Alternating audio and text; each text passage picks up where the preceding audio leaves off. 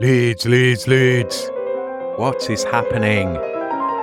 Welcome to Working Hours, an oral history podcast about a place called Leeds, a time called now, and an activity called work. Working Hours wants to record 1,000 loiners over the course of this, the most important decade in the history of the human species, and ask them about what they do all day and hear how they feel about it. My name is Simon, and this is all my fault. My mission here is to try to map out what my city, Leeds, a city that has declared a climate emergency, did during humanity's biggest emergency. On working hours, we hear how loiners have, are, and will be coping with our multiple and expanding crises during their day to day working hours. Can we turn things around? We'll find out. To tell this story, I need loiners. Loiners like you, dear listener. I need people in Leeds or people from Leeds to come on this podcast and just tell me what they do all day and let me record how this affects us. Thank you for listening. What did you want to be when you grew up? Well, I don't think I still know what I want to be when I grow up. Mm. um, I really had no plans. I remember saying lots of different things. So mm. anything from uh, an actress, singer, novelist. um, I think once I said architect because that's what my dad did, but mm. I never had any talent in that direction. but I knew it was a job. Um, I guess as I got slightly older, I was thinking more along the lines of things like vet or mm. lawyer, mm. um, and then maybe in conservation, that sort of thing. And I mm-hmm. and I mm-hmm. guess that may have been the the sort of start of the route I I subsequently went down. But I I mean I don't know. Uh, I certainly wasn't one of these children that had something very strong in mind, and then I I followed that that through at all. No. Mm-hmm. Yeah. So no, you didn't want to be a princess or a vet or an astronaut or a. I don't remember princess. not not sure astronaut. Vet I certainly considered, though not not medical doctor. I was very clear mm. about that. so I think I, I guess I always had quite an affinity with animals. Mm. Um, I did think about uh, teaching certainly, which is obviously an element of of my job now, but not really. You know, I thought about it in a um, more sort of secondary school type scenario. And i think it is mm. really it's really difficult as you're growing up because you're not exposed to that many jobs. You don't yeah. really know what's out there. And and so yeah i do have uh, a lot of sympathy with our students when we're asking them the same thing essentially. Yeah. Um you know e- even even at uh, sort of 17 where they're having to make the decision i remember being at that age and sort of weighing up between at that point history and biology i was always pretty um good academically all, all round. Mm-hmm. Um, and so it wasn't that there was an obvious thing that I was particularly good at. Mm-hmm. Um, I was I was interested in in history and, and sort of archaeology and that kind of route, mm-hmm. um, but I was al- also interested in zoology and and biology more generally. And mm-hmm. I guess it was. Um, well, no, I I I do think it came down to in the end. I wanted to do something that I was really interested in, Mm. Um, but I also wanted a career and some stability in, in mm. that career. And I I think I felt at that time that that biology offered that more so than history. I'm still not sure how, how accurate I think I think that is. I guess there there are quite a lot of biology related jobs that mm. that you could go into outside academia. I mm. didn't I didn't consider academia itself. I didn't yeah. know anybody who, um, in fact, I can't really think that I knew anybody who went to university. Mm. So, uh, as I mentioned, my dad was an architect, but um, he, this was in the in the nineteen 30s 40s i guess right um and he put himself through night school and polytechnic mm. um and he went that route so it wasn't sort of standard university kind of route. Yeah. Um, my mum left school at 16 without any qualifications at all. Mm. And mm. my the rest, you know, my brothers and sisters didn't go to university either. So it wasn't really something I I thought I probably wanted to go to university and do a Yeah. degree. I didn't know that that there were options then beyond that at university, Yeah, I yeah. suppose. Yeah. Um, so yeah, I think this is quite it's quite an unusual route that I've gone down and not one that my family really had a lot of understanding of. Um, Mm. so yeah, quite quite different from from the sorts of things that they do. So yeah, I guess I'm the odd odd one out. You're listening to Series 4, Episode 14, and to my guest, Dr. Amanda Bretman. This is another Zoom interview recorded on the 28th of February 2023. I love doing this. Where else could I have a serious conversation about fruit flies? Dr. Amanda Bretman is Associate Professor in Behavioural Ecology in the Faculty of Biological Sciences at the University of Leeds. After completing her PhD in Leeds in 2004, she undertook postdoctoral research at the Cornwall campus of the University of Exeter and at the University of East Anglia in Norwich, returning to Leeds in 2013 to take up her first independent academic position.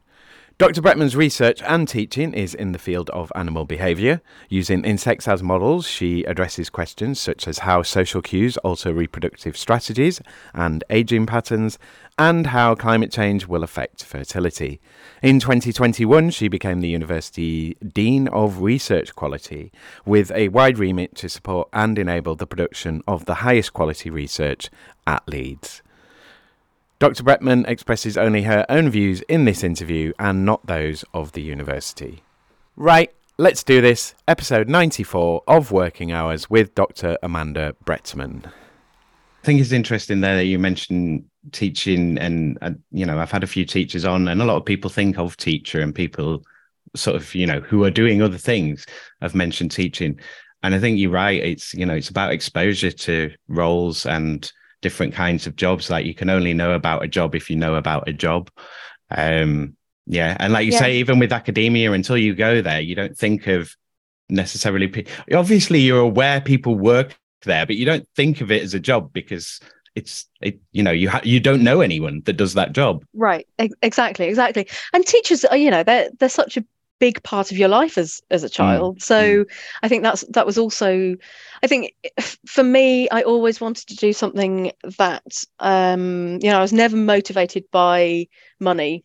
I was Mm. motivated by making some sort of a difference, but I didn't really know what what that was. Mm. Um, so I, I guess that may have kind of taken me down that that route of you know teaching and, now now research So, what is it that you're doing now? Well currently i'm uh, an associate professor in behavioral ecology um, Mm. in the school of biology so i'm the it's um, the sort of university role that combines research and teaching Mhm. not all university lecturers do do both but um, yeah my current role co- combines the two of them um, and i've also uh, fairly recently taken on a, a university level leadership role as well Mhm. so that's the dean of research quality so um uh, yeah my my job can be quite quite varied. Obviously there are different aspects to all of those three elements. Mhm. um i teach um in the well mainly in the field of animal behavior but that also brings in other sorts of um you know we're, t- we're trying to teach people how to be biologists essentially and how to think critically about evidence. Um across all aspects of biology so there are there are lots of different skills that I would also teach within that not just about animal behavior kind of content and, and evolution and and that Mm. sort of thing Mm. um, so in terms of teaching, you know, I, I would devise the curriculum. I actually do the teaching, whether that's in sort of um, formal lecturing, in seminars, in small groups, Mm. um, in labs, and um, then also devise the assessment and, and do the marking, which is something that's it's, it's not a massively fun time. I'm sure the students don't have a, a massive amount of fun doing the, the assessments, but Yeah, yeah, you know, we all just have to get through it. yeah, um, and also we provide um, sort of aspects of of broader support beyond the the sorts of subject teaching that we're doing. So Mhm. obviously, I said we're trying to develop skills, but also um, sort of career advice and also personal um, support as well. Mm. then within research well i don't i don't get to do hands-on research anymore i Mm. don't have the time for that so i'm not going into a lab and doing ex- experiments anymore which uh, some days i i do miss that because that's that's a massive part of the training to be this type of university lecturer you essentially have to go through a, pe- a period of training that is all about the research Mm. um, and not so much about the teaching. Um, but the how how I do research now is that I run a, a small team of people who are PhD students or Mhm. postdoctoral researchers, and I will be sort of leading the projects, um, having some of the initial ideas certainly, and then it becomes more of a collaboration Mhm. um, training people in, in how to think scientifically ab- about um, going about their, their experiments um, and helping them with sort of all aspects of then doing the research and then communicating the, the research. Mm. And we work in, so I, as I said, I, I've got a team here in Leeds, but um, I collaborate with um, people at um, UEA in Norwich, in Mm. Liverpool, Mm. in Sweden and Germany. So we have sort of a, a slightly broader team um, network as well. Um, and so do, doing the research is is one aspect of that. Uh, communicating is is really important. So writing papers, um, doing talks at conferences, doing talks Yeah. for the public as well, that that sort of thing. Um, also, there's a lot of assessment of other people's work that has to be done. So every paper that's published um, goes through a process of peer review. So it's sent out to other experts in the field, and they they give their opinion and hopefully try to try to improve it. Hmm. Um, and so you know, if I if I'm sending papers out, I also have to do some of that work as well for the community. So that Yeah. that's uh, something I spend a lot of time doing. Also. Um, writing grant applications. So for most of the research that that I would be doing, I need to employ people. I need to have funding for um, all the consumable sort of things that we use, or, and so um, yeah, a, quite a lot of my time is spent trying Getting to money. persuade people to spend money on that. Yeah. Um, and again, likewise. Um, being part of the community that then decides on other people's research and, and Mhm. recommendations for funding as well. Is that a Um, mix of public and private, or is or does that depend on the project, or is it always mixed, or how how does that break down? really depends on on the type of research um Yeah. most of my research um doesn't have direct sort of industrial application for example and so most of my funding comes from um either um basically public funding so Mhm. um we have um a big public funder called UKRI, and they will fund lots of different aspects of, of research.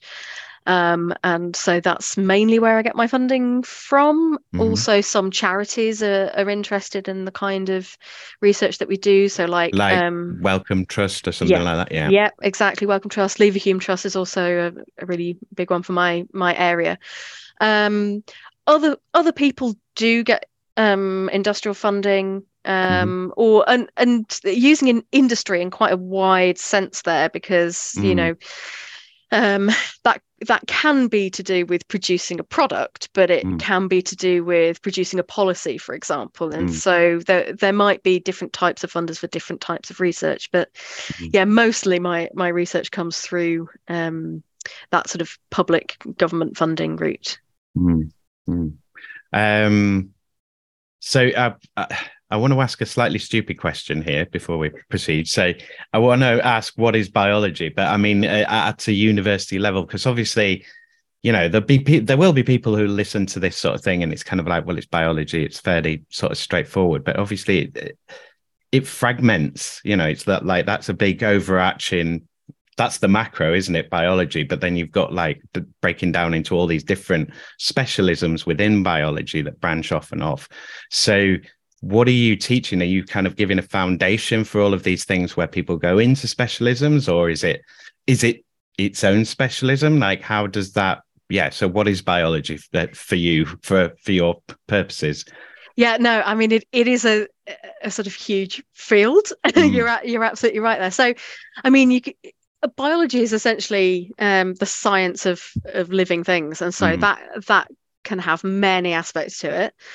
Um, in Leeds, we have um, lots of different specialisms. Uh, we don't cover the whole of biology, of course, mm. but but uh, we have um, our first degrees are, are, really quite foundational. So mm. we we teach a general biology course. That's mm. one mm-hmm. of our our biggest, and so we have to think about the full range from um, really from the sort of molecular cells and genes level right up to how um, uh, ecosystems work together mm-hmm. and so we have people who who work in all of those sorts of areas and actually my specialism and, and my research also incorporates um, an understanding of how um, animals respond to their environment, for mm-hmm. example, mm-hmm. and that can be very much in terms of measuring their behavior. Mm-hmm. I spent a long time also measuring things like reproductive output because mm-hmm. um, that's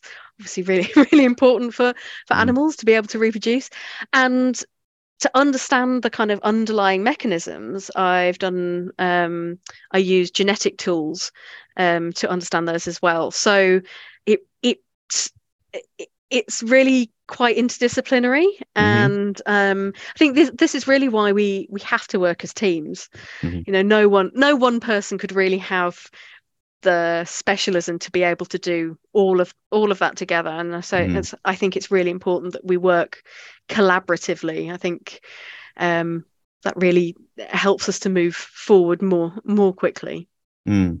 Mm. i mean you get so i'm thinking of you know basic workplace dynamics of um you know working in silos and working in sort of separate groups and teams and stuff and they don't always communicate like uh, with specialists, I I'm, I imagine there's levels of having to learn to communicate with someone because they're like a real expert in something, like really drilled down into and just know so much about one thing that you couldn't possibly do unless you were just doing that. But then there's be gaps between you of do you know what I mean? I think there'd be information gaps. So is that quite easy to navigate, or is that? no, it really it, it's it's quite difficult. Every sort of specialism has its own language in in a way, mm. and how how it sort of um, talks about different issues. Um, or the jargon that that they use and hmm. so you know even when i'm talking to a different type of biologist. So, for example, maybe a, a computational biologist mm. versus me who who works, you know, with with insects hmm. behavior mm. um, that that can even be quite difficult uh, let alone trying to be the sort of ha- have the kind of interdisciplinary projects that sort of span you know out into social sciences or mm. um, physics hmm. so hmm. so yeah i think it, it it can be really enriching and rewarding but but it does add a, a, an extra layer of of sort of difficulty to it and i think it's also something that's more difficult for other people to understand and understand whether or not the that research is really high quality because again when they're when they're doing their sort of review process they are probably an expert in one aspect of that work mm. and not in the other mm. and so whilst i think that there's certainly been a, a push over the last, well, even certainly decade, perhaps even longer than that, to become more interdisciplinary. Yeah. yeah. Um, it, it's not always the easiest thing to do, and it, and it's mm. sometimes not always the the right answer. But I think having a having a sort of forum where we can do mm. that kind of work mm. i think is is really great and that's you know one, one of the really brilliant things about leeds as a university is that it is so big and broad mm. that there's such breadth and depth of expertise that mm. we can do do those kinds of projects but yes you, no you're you're absolutely right about the communication mm. i mean it's um well, I, am thinking there, there must be loads of great things to it in terms of there's always something to learn. And if you're actively interested in it and you're still sort of interested in the learning, you can keep that. Um, yeah, there's always more to discover. And like, is the frustration so let's go what are the good good and what are the good bits of the job the bits that really kind of excite you or the bits that kind of brought you into the role and kind of kept you in the role yeah i think that's you know what you've just mentioned is is sort of a sort of a double-edged double-edged sword Mm. in in a way because it is the you know i think what what drives any researcher is the desire to know to be able to explore something new Mm. um, that brings with it its own um, sort of pressures as well. Thinking about well, Mm. well, is is this idea that I have is it really novel? Is it Mm. really feasible? How am I Mm. actually going to approach this? Mm. I think it's got kind of the the mix of creativity and structure that that just sort of works well with my personality. But but again, that's kind of um, those two things don't always work well together Mm. and and can can be quite tough and there's um you know that there are some real high points so you um produce a paper you have a phd student graduate you get a new grant and that there's some real excitement there that you're going to be able to do something new Mhm. um and there are some real low points there are Mm. some real it's it's a lot of rejection and that is Mm. tough Mm. because there's there's simply more good ideas than can possibly be funded Mm. Mm. to produce a paper takes months and months and months and sometimes there are whole you know rounds and rounds of people not arguing necessarily but sort of having different opinions that you have to try and incorporate um and sometimes you just don't end up with the you know you, you can start a, a project thinking it's going to go one way Mm. and one of the wonderful things is it doesn't it, you know it surprises you Yeah. know, Yeah. if if we always knew what the outcome was going to be at the start of the project there, there would be no point doing it really Exactly. Well, it's you know, it's uh, it's testing a hypothesis, isn't it? It's, it's like we've we've got this research, we want to see, but you you're trying to answer a question, but also ask a question and see what questions get turned up as well. right. And they questions always get turned up. Yeah. i've never got What's to the answer to this question? More questions. right. Exactly. Exactly. And so it just it's really sort of snowballs. And and part of the skill is then deciding well what am i going to follow up? What's what's the the best way to go from here? There are Mm, so many things we could do. Mm, what what's what's really going to sort of be impactful on on ideas that are that are already out there Mm. um and so yeah i think there there are so many aspects to the job that are exactly like that on, on the on the one hand it, it is the brilliant thing about it and on the other Mm. it's the thing that you know keeps me awake at night um, and and I think it does put quite a lot of stress on academics to to think that they need to be constantly producing at, at the Mm. highest possible level and you know everybody's career I think goes through kind of some peaks and troughs and Mm. that, those can be really hard to just kind of push through mm, it can feel really personal because it Mm. it kind of is you know mm, they're your ideas. You thought you you wrote a brilliant grant and then mm, people have turned around and said well no that's not it's not very interesting. It's not interesting enough for us to to fund and and that can be really hard to hard to take um Mm, and mm. take you know some some time to get over and get back on the horse especially keep- if it's one you really if you're really passionate about one particular one and then it's like oh no that so should have got funded. No that that's exactly it. And then you get you sort of you know you, you try not to waste ideas. You go back to it and Mm. you think okay well what what aspects of that maybe didn't work so well Mm, didn't really capture the imagination or you know could we get some more data to know that actually this is going to be feasible and um, reduce the risks? But um you know so I've, i had a had a meeting with a, a couple of uh, collaborators yesterday looking at a grant that we had failed to get a couple of years ago and just going this is a really good grant. We really want to do this.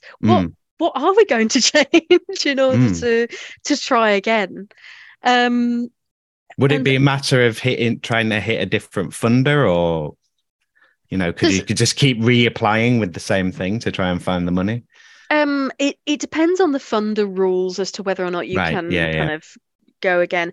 I guess uh, part of the it, it depends why it was rejected. Yeah. Um, you know if you if you look at some of the comments from from the reviewers and and sometimes they they have some really you know they've they've pointed some things out that you Yeah, yeah. really need to take on board Yeah. um and sometimes you can get lost in things as well, can't you? absolutely and i think that's that's part of the reason that for all the um all the downsides of, of the peer review process and having having to go out to other people who are completely you know unrelated to the project and get their Mm. opinion on it, Mm. it that it it can it can be tough and it can you know put a lot of again a lot of workload onto the community Mm. but i think ultimately it does help us get towards the really great science whilst it, it can feel really tough i think eventually it it does help Mm. but it, it can be um as i said it can it can feel really personal even when it's it, you know it's, it's not really a personal attack at all Mm. um but you know you spend months and months preparing something Mm. to to have it kind of not knocked down Mm, yeah, yeah, yeah. And at the end of the day, it's it, it's that sort of, you know, it's that presentation. Well, it's it's that show moment, isn't it? It's like, has this show succeeded or not? You know, you building up, you building up, and then you put on the show, and then it's like, oh, did it work? Did they like it? Yeah, and sometimes you put something out there and it can you know you you you think you've had a great idea and maybe you get it published some um somewhere that you think oh this is really going to take off and then it doesn't and then you have to Yeah. think well why? Why? What what was missing from that? Or is it just that you know sometimes it can take a while for ideas to get traction within Yeah. the the community. And and so it's it's difficult to tell when something's not picking up sort of with other people whether it's because it's just it just isn't something that other people are interested in or it's just taking a bit of time Mm, to to get people interested and and i think so one aspect of of my work is to understand how animals use social cues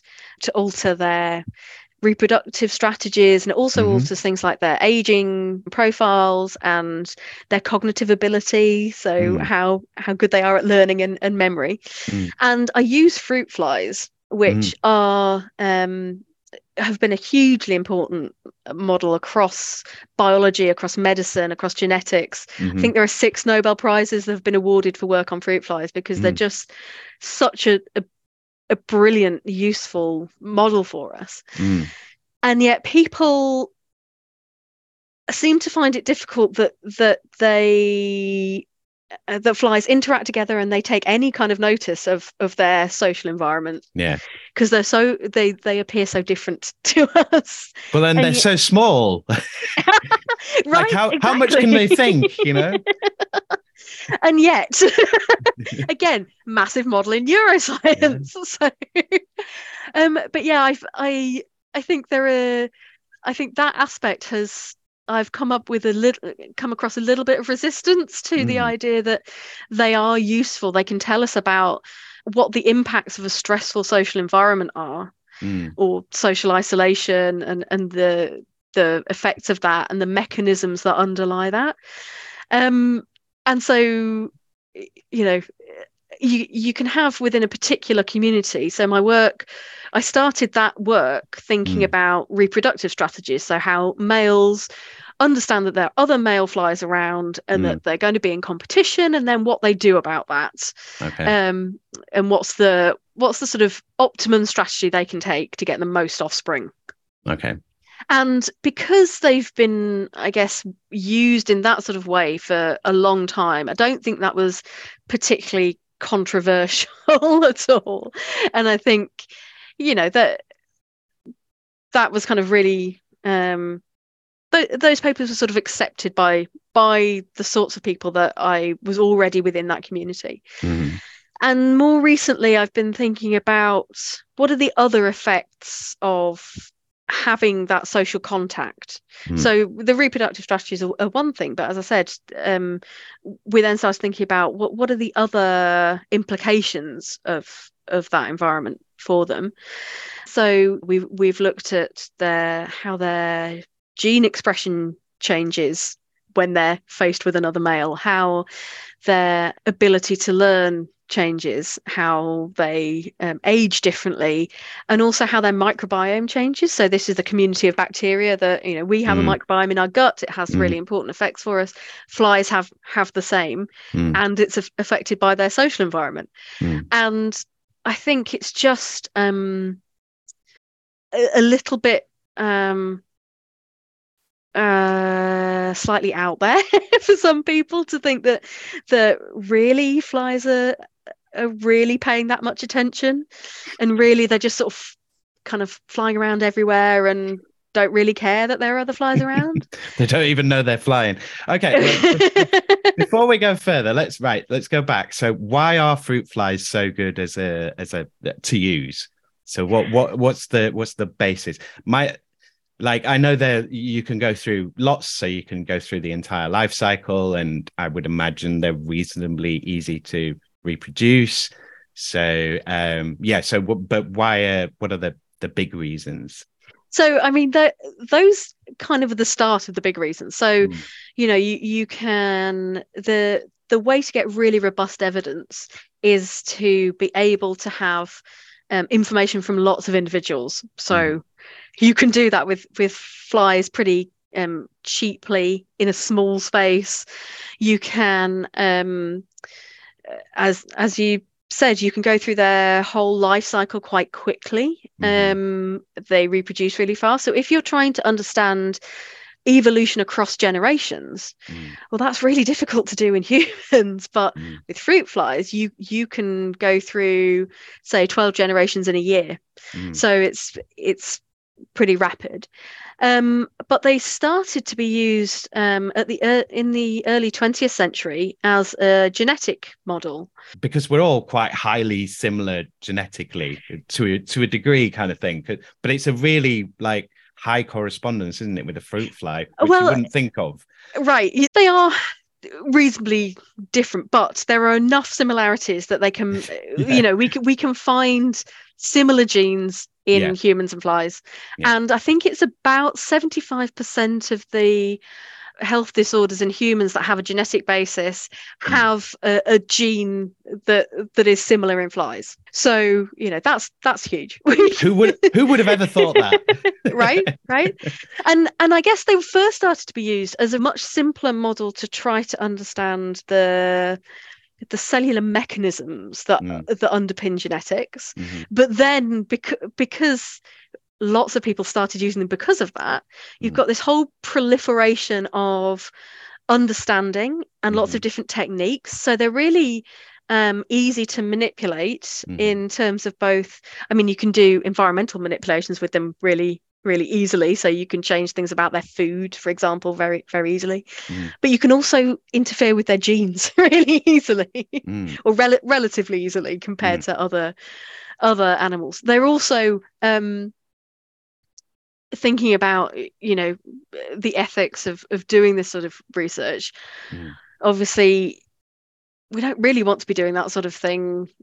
leave the um, flies alone they've done in- nothing to you you know they they are um, a lab model that are seen as much better than you know mice in in terms of doing yeah. that kind of big um and really invasive i suppose i i- Mm. experiment um and uh, yeah may, maybe the maybe we'll change our mind about that as we learn more and more about you know what the flies are experiencing but Yeah. for now that Yeah. that is that is the case and so um be, because of this ability to ma- manipulate so i can literally um you know look at other studies that people have done Mm. think oh this gene might be important in this behavior that that i'm looking at and then order um a, a- line of flies that are that have that gene manipulated and i Mhm. can understand the functional significance of that of that gene so Mm. that that is incredibly useful so how many flies would you order at a time I mean, so they they basically come in little tubes about the size about the size of a finger. yeah, But yeah, so they- you're not yeah. getting a hundred weight of fruit flies or anything i Uh, suppose you- you'd run they'd all die before you could do anything useful with Uh, them Well, yeah, and, and you you know you just then start uh, reproducing those you don't you don't Mm, need mm. that many to start to start with um so yeah that that's also why it's uh, fabulously useful and and they're just you know globally they're used in labs around the world Mm. so um i, I suppose uh, given how long they've been used and, and how many labs do use them it's Mm. it's amazing that we've still got so much to learn from them Mm. um uh, but i really think we're just scratching the surface honestly. It's it's incredible isn't it really? Like the the fact that there's even the perception out there that it's like oh well we know everything. It's like no. I, I saw this thing a while back and it was on I, I mean i talked to a glaciologist last year Oh. but like i saw this thing on icebergs. Uh i think it was on bbc but they were like oh we don't know anything about icebergs. So how well what is there to know? And also how do we not know anything about icebergs it's like, well, no one's studied them really. So, and then it's like, turns out if you study this thing, there's loads of really interesting things about it and loads of stuff that you can learn and apply elsewhere. hmm hmm So, yeah. So, uh, the, the second part of the fruit fly conversation, what's the fruit fly like? You know, what's Courtly Love like then in fruit fly world? What's, what's the town square like? What, what are they up to? What's going on? um so the yes the the male has a, a courtship ritual Mm. so he will um follow the female about and um he will try to get her attention by tapping her Mm. and um so he, he he follows behind then he tries to get around in front of her. Is this all in the air? No you? No, usually okay. they're they're sort It's of when they land. they're they're on on a surface and they're they're sort of following each other around um and then he will sing to her um which we can't hear with our you know with our hearing but you can see them singing because they they stick one wing out and it vibrates really fast and Ah, that's okay.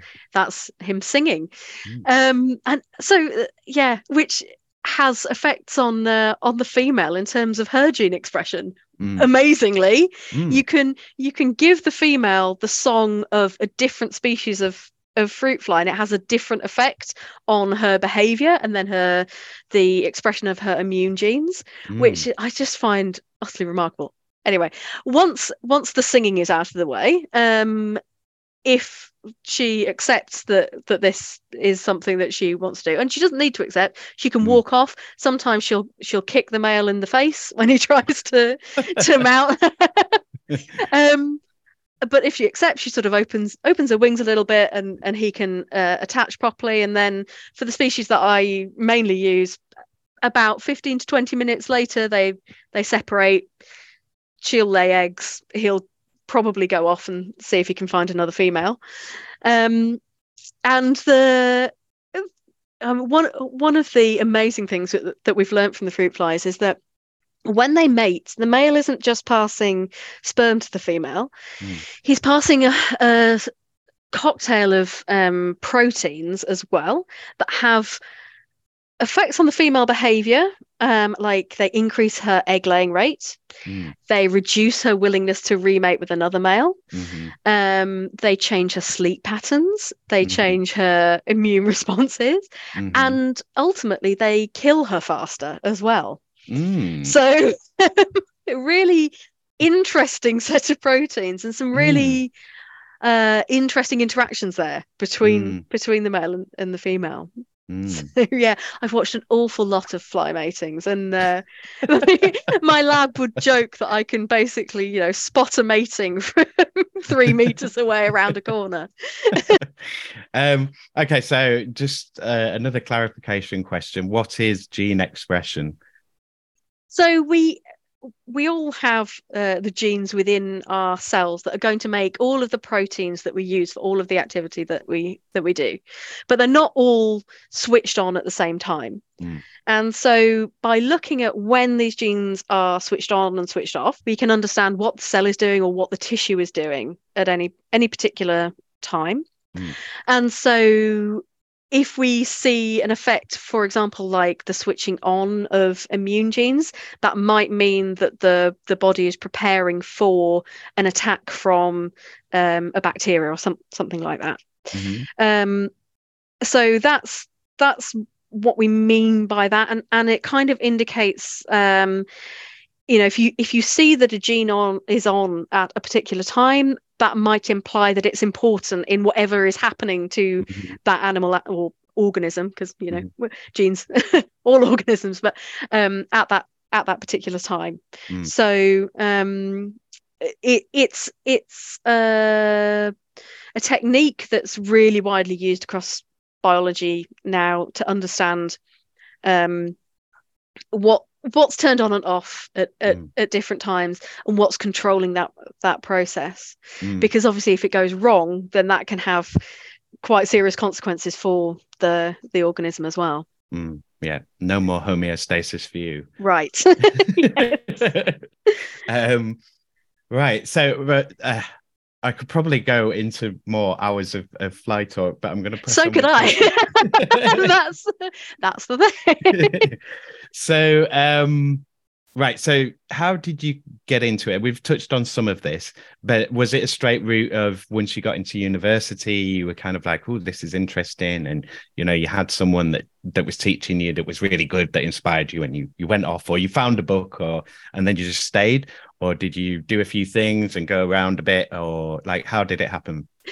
Um, I, I, I suppose it turned out to be quite a straight um route. Um, but yeah, so I started my um first degree, which was a, a general biology degree in York.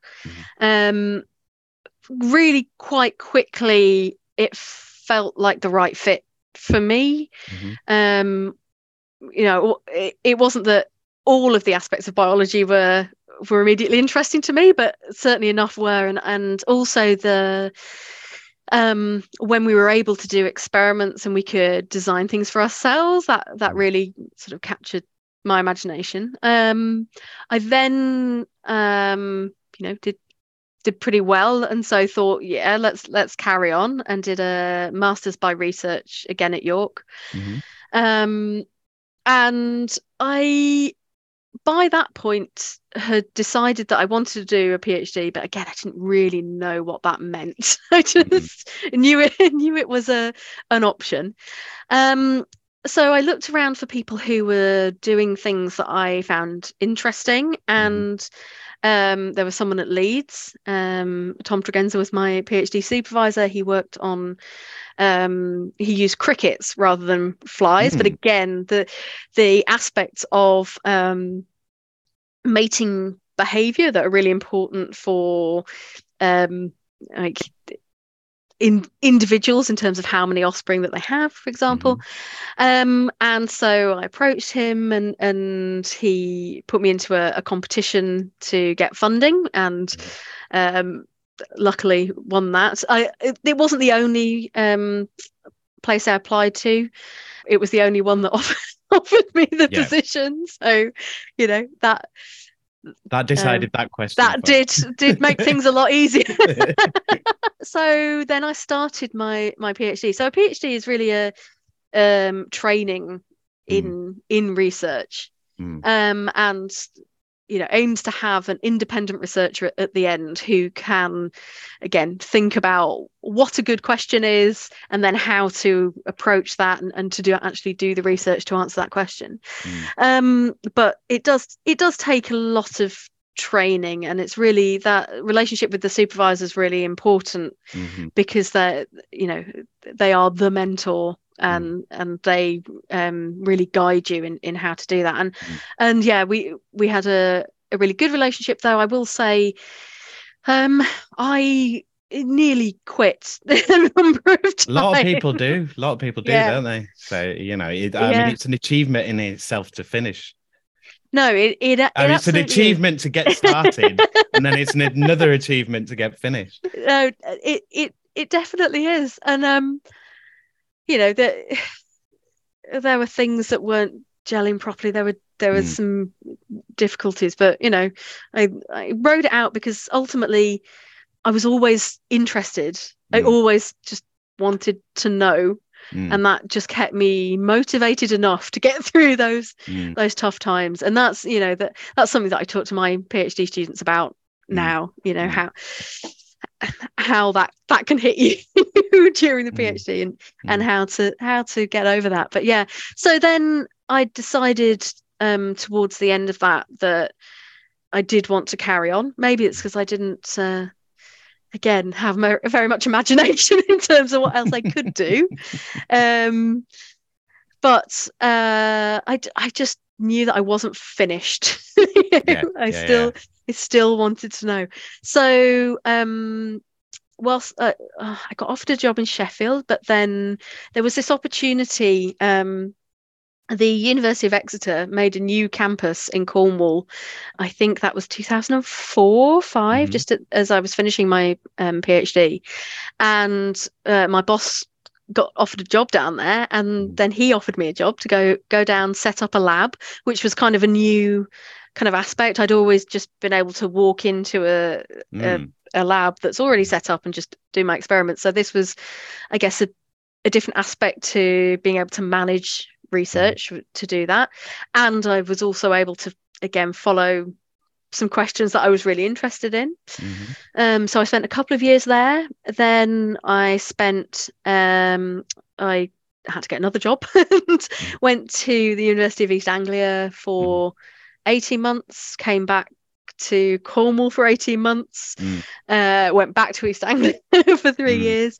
So it's it's quite um, that initial phase is reasonably precarious in a way. I was going to say, are they all Yeah. like full time permanent positions or are they temporary, you know, like a year funded or is it just based on whatever's they've got the funding for for however long? exactly exactly so um it it's it's a full-time job but but and you have to teach as well, don't you? um not not, when- always. not usually very Right. much as a as a postdoctoral researcher in in um uh, sort of biological sciences you're you're almost contracted to do a piece of work that that your boss has Mm. you know applied for and got the money to, Mm-hmm. for and yeah unfortunately um you know they are limited term contracts and that's Mm. something that is quite uh, it's, it, it it's a problem in the in the job i mean it, it, in some ways you know it was good to be able to switch between labs get different experience Mm. um get a different viewpoint on on things because you know staying staying in the same lab Mm. can get a, a bit samey, I suppose. Mm. But um, on the other hand, it it's kind of nice to have a bit of security and be able Yeah. to, you know, have put down some roots and and plan.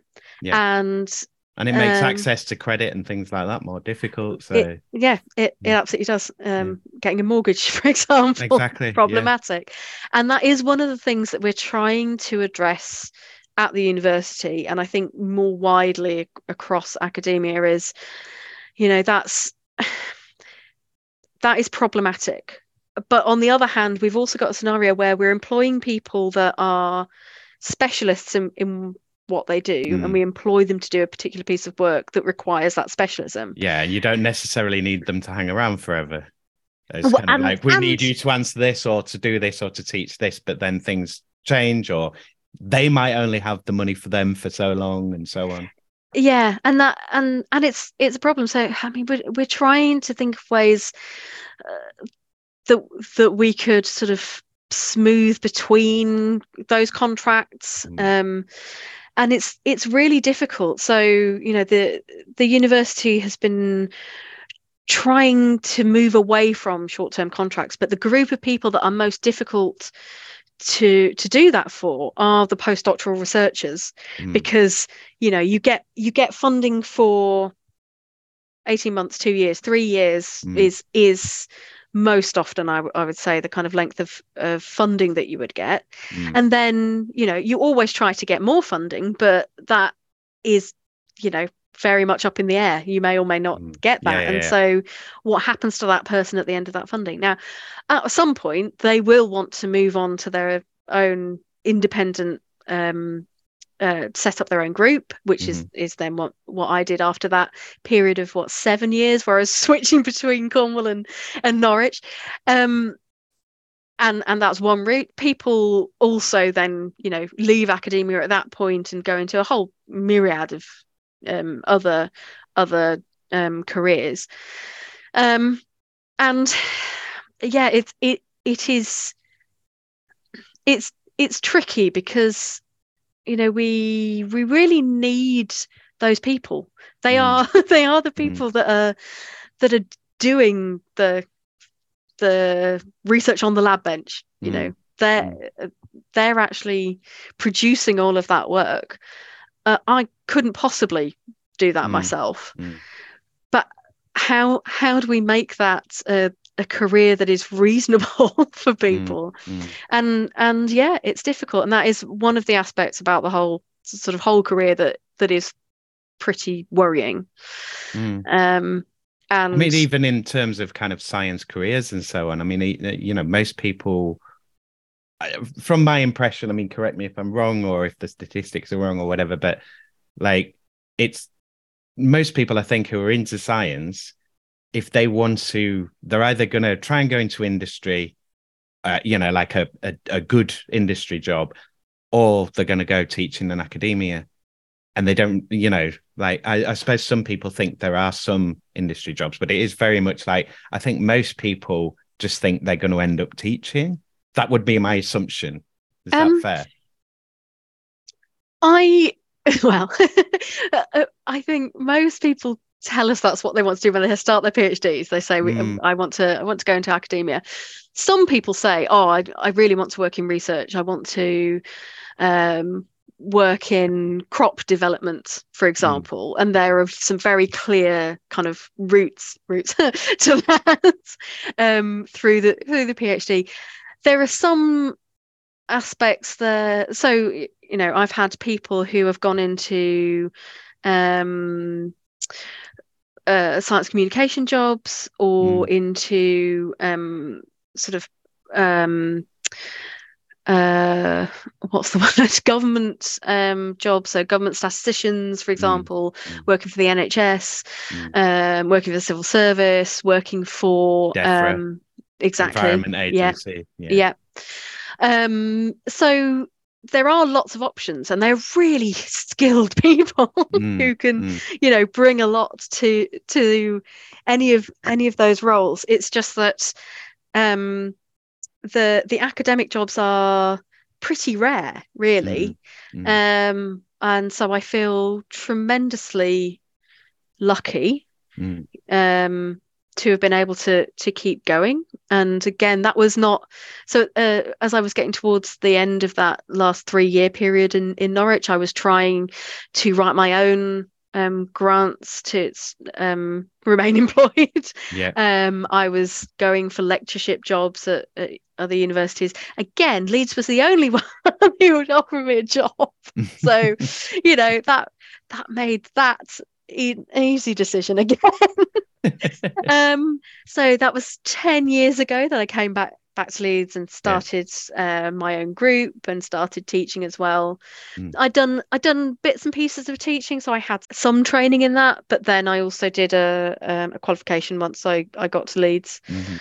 Which is did, is something. did they that- ask for that or you did that just no, it's it's really encouraged. yeah yeah yeah well, uh, as it should be yes no abs- absolutely because it, it doesn't follow that um you know if you're if you're good at the research that you're you're good at teaching Yeah. it's a very different way of teaching Mm. to you know secondary school sort of um, Yeah, yeah, yeah. teaching it's yeah, it's very much more signposting Mhm. um supporting people to do their own independent discovery Mm. um and and so that in that aspect it's you know it's quite different so Mm. um I, I suppose that's probably why you know the the qualification isn't required before you you start and then you you sort of train on the job and build build up that aspect Mm. um whilst you're also trying to build up your research group but you still need going. that skill set of being able to communicate and being able you know because it is or or just you know some basic people skills because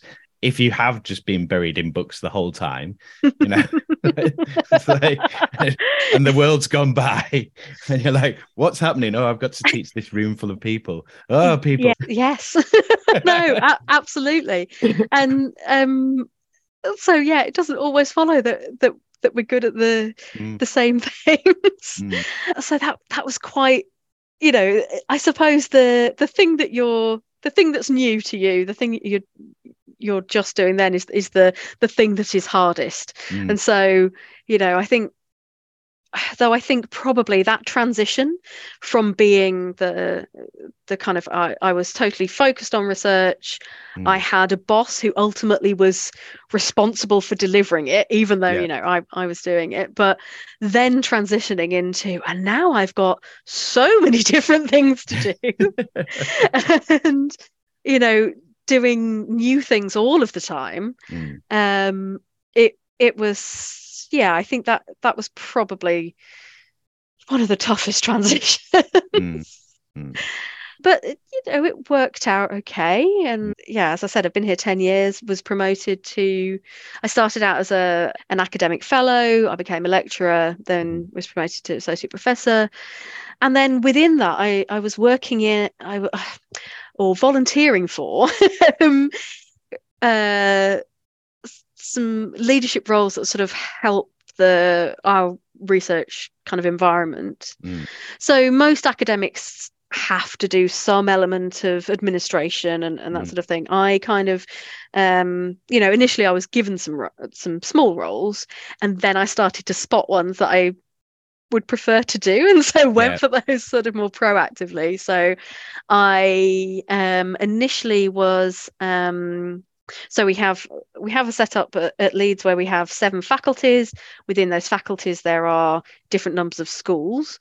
Um, so I volunteered to be our faculty um, champion for postdocs. So th- those are the people between PhD and, and lecturer position, Mhm. so that I could um, advocate for them at faculty level and then at university level. I could be a kind of conduit for what they wanted versus, you know, what aspects of, of the sort of faculty were, were impacting on on them and Mhm. and so I did that for a few years. And then I became our school director of research and innovation.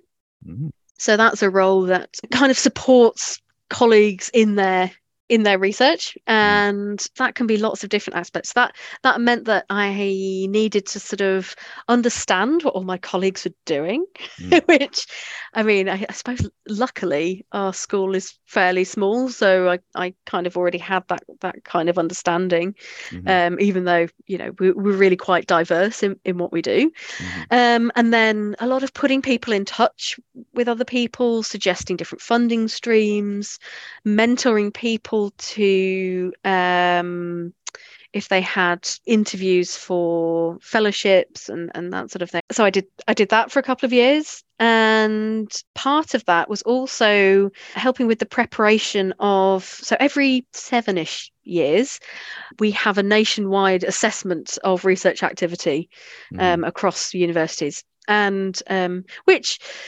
ah, well, I can already tell it's a bunch of fun. it's a huge amount of fun. Mm. Um, I think it's Basically, it- like an Ofsted for you know you're getting or an audit or you, you- exactly. You're being. yeah. Where are all the receipts for this? Where did that paper go?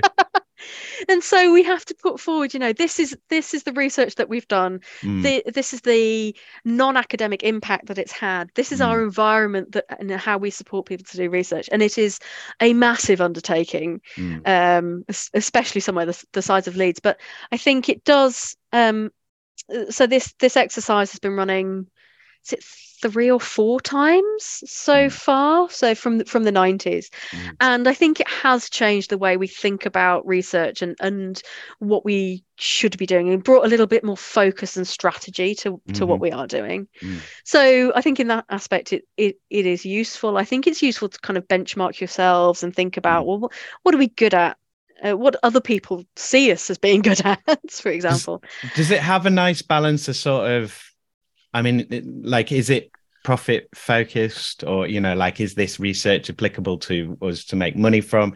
Does it have like quite strong ethics in it? Is it like a what what what's your read of it? What what are the kind of things that they're looking at? And So they're they're looking uh, across everything. Everything. So the the entirety of our research is absolutely not about the profit that can be made from it. It's not even necessarily about the non-academic impact, though that is part of. Mm. So we have to show, um, sort of showcase those aspects as well. Mm. But it's really about what is underpinning our global reputation as leaders in in research. Mm. What's the highest quality research that that we produce, and that and so that's what we put forward. So Mhm. it doesn't. It only takes a, a snapshot of the research that we do. Mm. It it doesn't encompass everything. Um, and uh, you know that.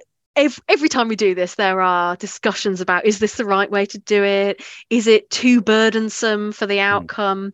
But it actually, so I think you know that it it has really important aspects to it. So we, I think we we have a duty to show that we are Mhm. producing high quality research that is having both academic and non- non-academic impacts because as i said most of it is publicly funded so Mm. We have a responsibility to do that i think it it it helps in sort of lobbying governments in terms of you know look look at what we have done we we need We are doing going, stuff.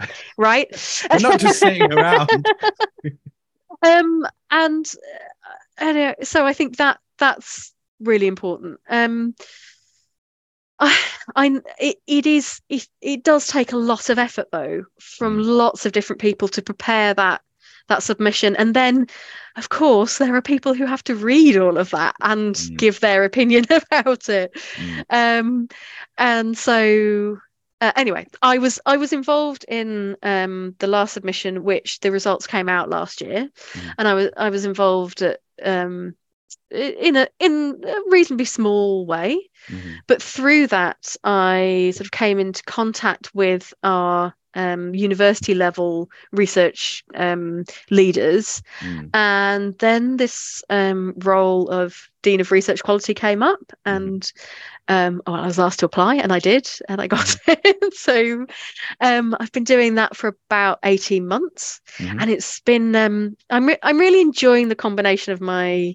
my job now the being able to keep the aspects of my research and teaching going and take on this role which gives me a, a sort of perspective across the whole university which has been difficult to understand what research means in different disciplines because Mm. it's it, it it does differ.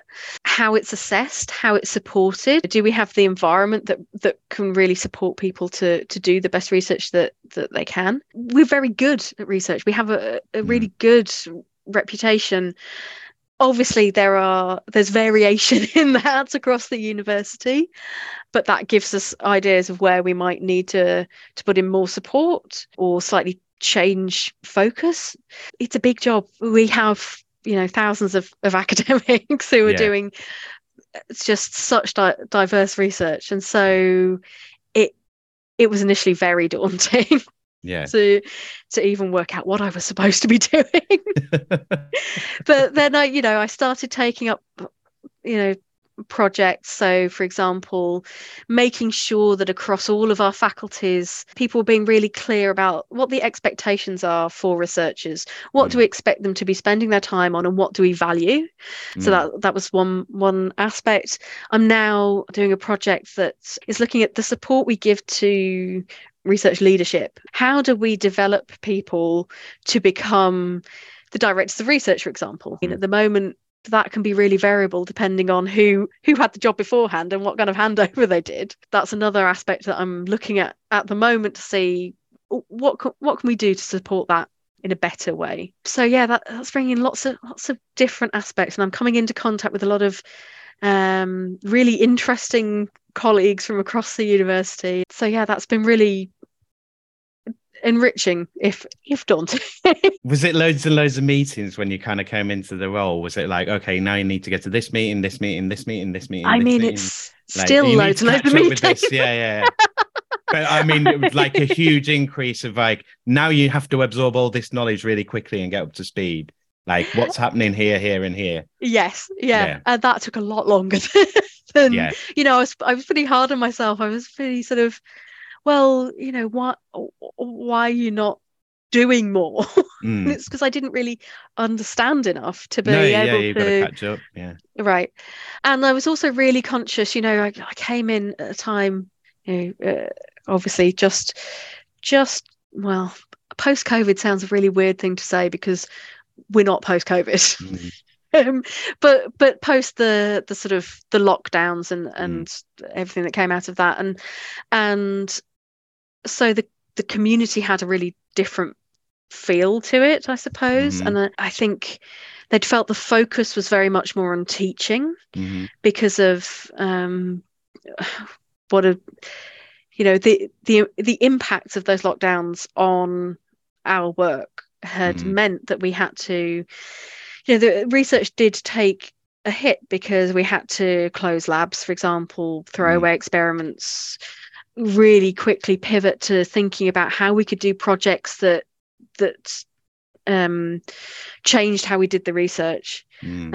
um people who were doing. How can we research when we're stuck in our homes? right How many right. robots do we have access to? I mean, I think a lot of sort of, you know, looking at the literature and data mining, it suddenly was starting to yeah, happen, which you know might might be a good thing. Actually, exactly. I mean, it's a, a refocus onto something else. You, it might be a whole bunch of discoveries of, uh, well, Mm. actually, we've produced all this stuff and no one's looked at it for ages. Like, have you looked at it? It's amazing. Exactly, exactly. I think we we can get a little bit caught up in producing, more and more more and data. more, yeah. yeah, yeah. So you know, I'm I'm trying to see some positives as well as negatives to that time, but Mm. but also, of course, you know, I think our students and our colleagues needed more Mm. support during that time. We had to switch the way we were teaching it entirely, and that was Mm. hard. I mean, one of the things that I teach is a field course, which Mm. is um you know it's really it's, it's practical we take people away to scottish islands You go to a field. right exactly now how do you do that online Yeah. now we, we you know we got creative we we sort of found things to do that that kind of gave the same Mm. um experience but it couldn't it could never kind of No. actually kind of make up for that that experience um but we did our very best but it that took you know um as i said a lot of creativity a lot of thinking differently Mm. um and you know probably that has had some really good impacts on now how we teach i think it's also had some slightly negative impacts in terms of um uh, you know, we we switched to all online, and we had to do the very best that we could. And and actually, some of the things are better on Mm. online, and and you know, provide more access to more more people, for example. So that that's really great. But um, you know, I think it can also kind of engender an attitude that maybe you don't need to come onto campus, maybe you don't need to come to a lecture if Mm. you can then just watch it and that really means that you don't get the same interaction with the lecturer you you don't get the same interaction with your peer group Mm. you know the the support networks were really impacted and so getting over that idea that actually we can we can just do everything online i mean we Mm. as i said did our very best and, Mm. and i think you know we're as successful as we could be in in that but Mm. um i think i find it much more rewarding teaching face to face Mm. um you know c- can be really lonely just sort of talking to a screen and hoping that there are people there listening Well, uh, yeah, hoping that people have got their cameras on and they're listening, and you know, it's, it's yeah I, I've heard of people just talking to entire walls of just switched off cameras. yeah And I, yeah I mean, and you're just going to be like, I mean, this is kind of like this job. Just- I'm just talking, and then that's it. I was I'm like, oh well, yes no uh, i mean it, it can be really difficult and yeah when you're not getting the the feedback from an audience essentially you mm. don't you don't know what's really going down yeah, well you don't know if they're bored, if they're excited. Or, you know. right so i think that a lot of that interaction is so so important Mm. um uh, and so yeah i think we're just coming out of that we're, we're kind of getting back to the you know we, we brought some aspects with us as i said there's a lot more support online in in terms of um the research we we've kind of realized that we can um collaborate internationally not necessarily having to travel all the time. Mm, um so you know i i have a a european network that i'm one of the leaders of and and you know i meet colleagues from across Europe regularly to mm-hmm. for that, and we can do all of that online. And now we understand that that is, mm. you know, a, a, really useful way of of doing things. So there are some aspects that have been positive in in that sense. I mean, and it's it, like generally is more efficient because if you think of the i mean yeah it's great to be in a room with a person and have that like direct communication but when they're in another country like it's not to, to get into that room with them. Like the amount of effort that you have to make to get into that space with them to get that knowledge and that access mm-hmm. is huge. And it's like an expenditure i don't think we can easily justify as much anymore. No no i don't think so. I think and and again that's probably not a bad thing to make us no. think more about about yeah. that. Yeah.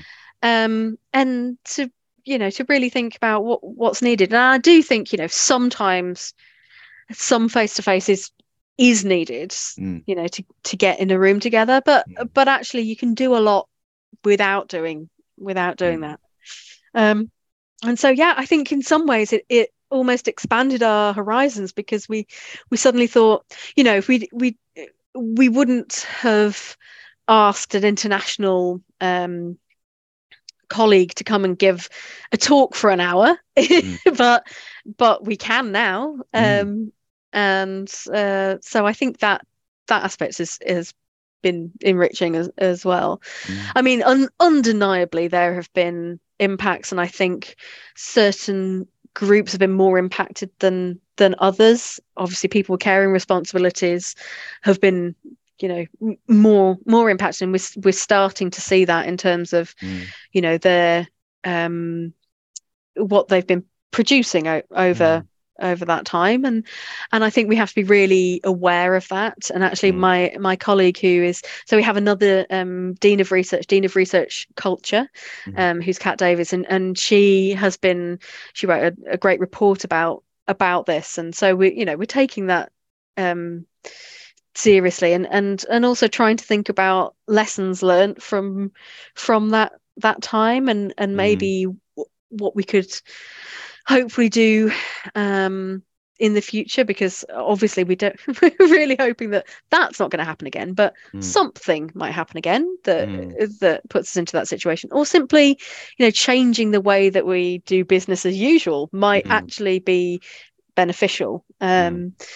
so you know more flexibility in in working is is probably overall beneficial to our yeah our I mean, we haven't like yeah, there, there's just going to be so many changes. Like for for me, it's such a just a real line of like there's pre-COVID, and then there's now. Mm. Um, and yeah, like we we we haven't reckoned with any changes or anything yet.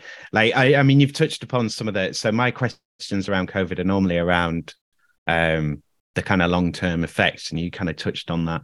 Um, so I want to look at your experience of going into lockdown, like, and how long you were locked down for, and what that experience was like. Like, sort of initially, it was sort of the rush of, um, you know, like everything changing.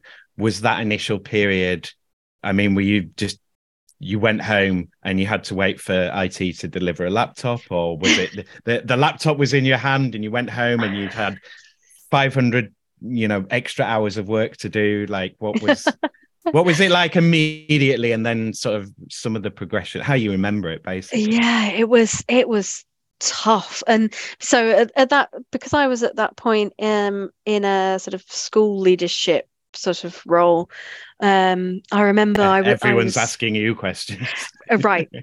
And you know i was i was going around to individual well you know we, we'd been sort of seeing students um, starting to wear masks mm. and that was that was quite new and we were all sort of kind of saying oh this is oh this is something's going on here and you know as it was progressing to you know towards europe and then towards uh, towards the uk and and it it it was clearly going to going to hit and, and we didn't really have any idea and it really sort of happened quickly and mm. i mean it was it was very emotional actually you know i was trying to go around support colleagues make sure that they knew for example how to use their cloud um, Mm. computing. So some of, some of my colleagues weren't using that, and so they were unsure how they were going to access their files from home.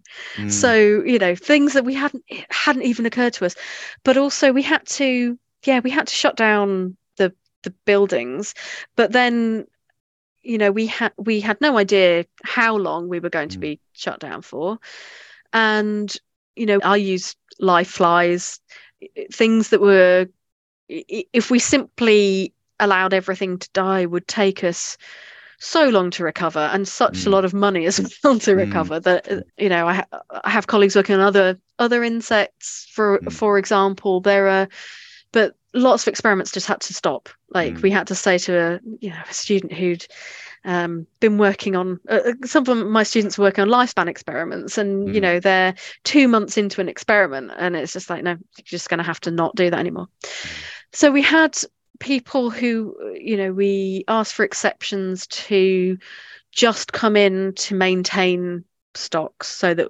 once we could come back in we, Yeah, we could get started more quickly so there were a very very few people who Mm. were allowed to do that so Mm. um you know i, I was involved in in organizing um that and making the the case for why that that was needed but yeah I remember having a little bit of a cry on a colleague's shoulder as i was sort of you know the, i don't i don't know what's going to happen from Mm. here and i Mm. know that i have to be kind of strong for my colleagues Were you under any illusion at the beginning, like when every you know when people were saying, "Oh, this will blow over" or anything like? Because I'm thinking, as a biologist, do you? I mean, did you? Were you aware of it incoming, or was it kind of like, nah, nah, nah, nah, nah, nah, nah, and then it hits, and you kind of did you start devouring? like the paperwork and the research and stuff like how how far down the rabbit hole did you fall so i mean it's it it's um not exactly my area of expertise Mm. however Mm. you know i know people who work in wildlife disease for example who but for everyone became an expert all of a sudden didn't they? well all, all of a sudden except that people who were experts have been warning for years that this this is something that is you know potential to happen and we have a big group of um, virologists at, at leeds as well Mm. um, and so you know this um, i suppose it, it was there have been outbreaks of other um, diseases previously that that have been locally really damaging Mm. but didn't get the kind of well SARS right exactly SARS Ebola for example yeah um and so I guess initially it wasn't sort of clear which way that was going to go Mm. and then suddenly it was oh Mm. no this is this is everywhere. It is deadly. Mm. and that was really frightening. And I, I suppose it was really frightening to think about the response to it Mm. um, from our leaders. And you know may, well there are different ways of handling that weren't there? Those first few weeks though it was just i think i think everybody was slightly in a, li- a little bit of denial of okay it was, it's going to be a couple of weeks we'll just let this blow through and Mm. and and then we'll go back to oh mm, it's maybe going to be six weeks Mm. okay well that means we're going to have to start thinking about certain things a bit differently because that's going to start Mhm. impacting yeah like the field course for example that i was talking about Mm. and then you start thinking okay well when when will this end when will this will end? it end and how far are we going to need to plan? Mm. and actually i think it's i mean for for everyone it was it was that uncertainty is so so difficult. And you um, couldn't explain it to anyone if they weren't there. Like it's like we all kind of know but you couldn't you couldn't tell anyone what that experience was like. No no really really not. we're all working on assumptions of kind of like oh you remember that thing and that thing that happened. But it was like no you can't you can't describe that. It was and it was so because it was so long you went through so many you know ups and downs and Mm, you know boredom and this is nice and oh god it's awful and that's terrible. Mm. i'm really scared. I'm so bored of it. I, I don't care about anything. I mean, just the yeah, the whole gamut of emotions, and actually, some some of the obviously in in terms of of research that's, that that came out of that. Yes, there's the um, the basic biology about the the virus itself Mm. um and how to you know the, the sort of medical aspects of of how to deal with it but there's there's also the um so um, some of my colleagues work on um, airflow in in buildings, for example. Mm, that's a big suddenly thing as well at the moment. became massive. Yeah.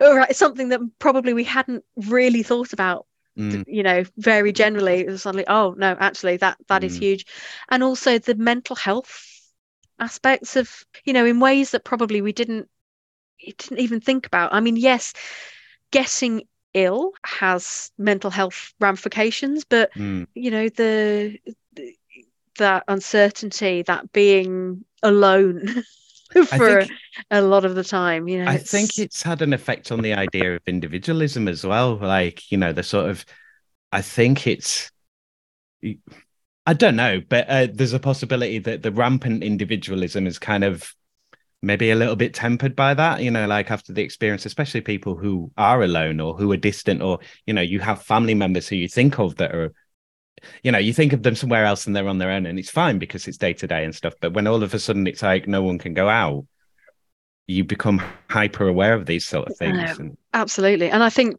uh, you know potentially this is we we haven't even understood no, what what actually the the implications are going to be long long term Yeah. um and yeah it it's um very a very odd time for everyone. And and just so so worrying. I mean i um i am lucky in that nobody close to me died. Mm, um, I know a few people who have long COVID and it has mm, really impacted them. I mean, in ways that, um, you know, ac- academics, we spend a lot of time thinking. If you Mm. get something that impacts your ability to think, mm, it's uh, it's it's hugely demoralizing. You can't, you know, you can maybe physically feel okay, but actually you can't hold a conversation for very long. mm. That's uh, incredibly difficult to to sort of um, come to terms with and, and then work through. Mm. Um, and it's one of those things that kind of can be you know it can be thought of like slightly invisible and that people Mm. can dismiss. And then you've got the same thing that we even saw with covid. It's like when there's a new disease it's people like no it doesn't even exist. It wasn't here before. It can't be here now. So yeah there's a period of time where so you know you think of something like ptsd that you hear about all the time but the amount of time that took to be socially accepted and Mm, you know, from Vietnam syndrome through to all sorts of different things. But I, yeah, it's yeah, we're not we're not going to know what this has done for years and years. I don't. yeah, think. I don't I don't think so. And you know, try trying to look at some of the positives, but obviously massive amount of negatives. I think it's really interesting in terms of how uh, you know looking at people's responses to information about the disease and about the vaccine. That's Mhm. that again is you know probably huge fodder for for research and understanding how how Mm, people respond to different types of information and where they're getting information from and and Mm. how they're using trust it. trust in Yeah. general because you know it, it's uh, you can't exist without trust. So it's where your trust's lying, you Mm, know? and then when things are uncertain, it's like, oh, what can I grab onto? mm. And I do wonder if if we were unfortunate in the sort of the, the point at which it hit where we'd had some aspects of um uh, uh, a sort of diminishing in, in trust of experts, I suppose. Mm, you know you think about coming out of the 90s in terms of um, CJD and mad cow disease and how that was handled and mm, and did the experts really know what what they were talking about? And then mm, I think there has been a bit of a sort of um, an undermining of of that expertise perhaps in in in certain quarters you know not not Mm. across the board. And I, I do wonder if if you know that that interaction was was actually really unhelpful for us that had had that struck at a different time you know different sort of yeah. slightly slightly different societal aspects that, that actually the response would would have been a bit a bit different but um yeah that's uh, also going to be fodder for future historians Oh, yeah, yeah, as loads of well. speculation. yeah so uh, yeah on you your own mental health well-being and your own kind of being able to separate like did you have an office at home were you working at the end of the bed so I don't know whether it's um, well. In some aspects, I was lucky in uh, in that I had a separate room that I could use as a, as an office, and was able to set that up. I mean, I I've never particularly enjoyed working at home, Mm. and as soon as I could, I was coming back into the office. I spent quite a lot of time walking along the canal yeah, the and and the river. That would be my yeah my go to place. what was the best wildlife you saw did you catch anything that you'd not seen before not that I'd not seen, but there are loads of herons down there. yeah yeah Brilliant. Yeah. Love the herons. And actually there's there's one that comes to the university now yeah that's got quite a reputation. it's got its own Twitter account. Um and uh, it's on the sort of little pond that I can see from my office. So nice yeah, quite quite like seeing the the heron. yeah Um, but I realised so I I can't quite remember when it was that we were allowed to then go a little bit further from from home. But Mm. uh, whenever it was, and I I met a friend on a on a walk and was able co- to kind of look out across some fields Mm. and I realised that I hadn't looked at anything that far away for a really long time and that was incredible Mm. you know everything had been you know right in front of me and then i Yeah. could see for miles and that uh, that was uh, yeah so astonishing Yeah, I think it, like we all saw stuff that we would never have seen or would never expect to see, or just like, oh, this is so unprecedented, for right and Yeah. and suddenly yeah looking at the those fields like i've seen this this type of image Mm, so often in my life and i Mm. have taken it for granted mm. and now i'm able to to just yeah look Run around that in it. open space right um so yeah and I, I guess i never um well you often you don't realize what you're missing in, in, until it Mhm. is it is gone and and Mhm. so i suppose i realized um you know i hadn't i hadn't comprehended myself that i liked the separation of work and and Mhm. home even though it's still um academia is not a nine to five job Mm, you know so uh, i always have had to work Mm. outside of hours and sometimes that's at home and so um I, just i just hadn't understood that that that was going to impact me as much as it did mm, um i guess i didn't really um understand i'm quite a huggy person and i didn't mm. I didn't know that that was not just a a way that I communicate, but a thing that I needed. Yeah, yeah. um, so uh, yeah, uh, I guess That's making me think of gene expressions again and your fruit flies, you see. I- I would put money on. I don't, I don't know, but I would put money Mm. on that. That actually getting a hug changes your gene expression. I would Mm. absolutely put money on that. Mm, Um, so yeah, I mean, even even that sort of aspect that was Mm. really astounding to me. Um, mm. And all the time, well, unless your time was just filled wall to wall with work, but all the time. And you can see why a lot of people sort of were drinking a lot more because it's just like all this time. right? you know, oh, I've I've watched everything on Netflix.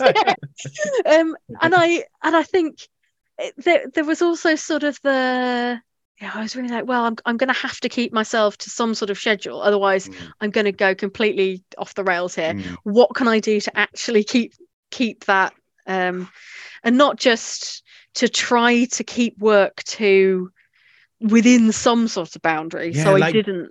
Give shape to things so Yeah. it's not all just monotonous, you know. Right. Yeah. Exactly. yeah. and uh, yeah, I didn't I didn't start drinking so much, but you know there was there was a lot of chocolate eaten, and you know um, I couldn't go swimming anymore, so I, thought, I was Mm. like, oh, I'm gonna have to try yoga. you know, I I I did it, but it it was yeah, it was very difficult. Wasn't not, doing it for you. uh, it, no, it's not the same. No, it's not the same. No. so yeah, it was. um uh, I mean, uh, eye opening, I suppose, but also, yeah, monotonous, and Mm. you know, looking forward to that one trip to the the supermarket a week, and bizarrely, th- like standing in a queue to get into a Mm. Sainsbury's. Just like Mm. this is crazy. I've still got a memory of, of taking someone to the supermarket and I was waiting for them in the car and um, just all the people queuing outside and it was like a wintry day. It was all like grey and miserable and you know, I was like, God, this is just so dystopian. It's like, this, this is where we live now. Like everyone in mass walking around. Mhm. It's really grey. Like, oh, what this this is this is real. This is real. and it no, it, I mean, it did feel like being in a movie a lot of the time. yeah, yeah. So It's, it's like this this ridiculous thing that would happen only in Hollywood is is now happening, and that Mhm. happens all the time now. it, yeah no it, it does i yeah i didn't want to live through interesting times you know, I was, was happy with some you know quiet times but that's Mm. not what we've got Mm. so all right, well, you've given me a great segue there. I'm going to move us off COVID because I'm being really slow, and like I said, I was going to be disciplined, but I'm being terrible. um, so let's go on to we, we'll avoid Brexit and go straight to climate change. Um, I will come back to Brexit, but right um, so my question on climate change, similar to the COVID one, is uh, I want to look at how it affects your work mainly, because obviously Leeds is a city that has declared a climate emergency. Um, what can you do in your work, or what do you do in your work that promotes awareness or adaptation, mitigation, and so on? Um, I mean, obviously, your work will be affected by climate change. I mean, immediately think of you know the huge die-off of insects. Um, yeah. So, what what's what's your response? Uh, i mean yeah this is the this is the biggie i mean Mm. this is this is going to impact everything Mm, and you know i think we need to show more more leadership in trying trying to mitigate what's what is coming towards us Mm. in terms of specifically my work actually it's something that has kind of interacted with my work throughout it's been one of the aspects that made me want to understand biology and how that's going to be impacted by a changing climate mm, um, it's something that that is also something really interesting to our students. So it's something that we link, you know, different aspects of of our work to, mhm, and to kind of link the what can be. I suppose um, slightly sometimes, you know, if you think about the really fundamentals of biology, it can be a bit esoteric but you can you can really quickly link it to real world applications when you when you think about climate change. So yeah it's it's been in my teaching throughout. It's now an increasing part of my research so i have a a project um with a, a bunch of collaborators and the european network that i mentioned earlier is about how climate change is going to impact fertility so not Mm. just of insects but that's where we Mhm. started mhm, and it's a really underappreciated effect of Mhm. climate change because most of our predictions about what's going to happen to biodiversity and to where species will be able to live in the future under you know and hos- what species? and what species can live exactly these are these are largely based on the temperatures at which they can survive up until Mhm. and um, you also so- don't know what will happen to them before they reach those tolerance points because you could Yep. activate again. It's gene expression, isn't it? You, you could activate different. Yeah, sorry. no no you're you're exactly there that's Yeah. that's brilliant so um uh, unfortunately biologists haven't been quite as quick Mm, um and so whilst people have been kind of looking at the effect of heat on reproduction Mm. um what i did with um my colleague Tom Price from from Liverpool um, a few years ago was to have a project where we looked across um, more than 40 fly species Mhm. and we looked at um, male fertility and the so the temperature that they could remain fertile at and the temperature that they could survive um, up to. Mm. And what we found is that for about well, there's a lot of variation, one, yeah, yeah. but also for about half of those species, they become entirely sterile at temperatures that are lower than those that they can survive at. So by mm. by up to a couple of degrees sometimes, mm. and that's entirely sterile. They they cannot reproduce. And so if they can't reproduce, the population is going to go extinct. Do you know what I'm thinking straight away? like I always say, for me, Children of Men is the best film of this century, and it just gets more relevant all the time. Mm-hmm. And uh, you just saying that, I'm like, oh god, it's Children of Men, five years, right? well, indeed. So so now we've understood okay we've got we've got this variation we've got this serious problem that that actually so if you also use the um that data on fertility their fertility temperatures mm. it better predicts where they live now mm-hmm. and so we think that would be a better prediction of where they can live in the future and so mm. actually you know for those species we've overestimated what they can where they they will be able to survive so mm-hmm. that is worrying. We're mm-hmm. we're not so at the moment though we're not sure um you know how widespread that phenomenon really is mm-hmm. beyond flies. Mm-hmm. It's known, for example, in the pig industry, it's been known for a long time that during the summer, pigs become um, they can go through periods of infertility. Mm. And so, you know, there, there are various sort of indicators that this is quite a big problem and may well get you know more problematic so one of the things we're doing at the moment is starting a project to try and understand the biology that's making some species more vulnerable mm-hmm. um, or or more robust to mm. temperature in, in terms of sperm production. Mm. And it seems, you know, what one of the things we're also trying to do across this network, and it's it's a huge it's a huge uh, operation, but we're trying to kind of mine the literature and understand what do we know already. Yeah. One of one of the things seems to be um, that or there's an idea that male fertility is more sensitive to female fertility. Mm-hmm.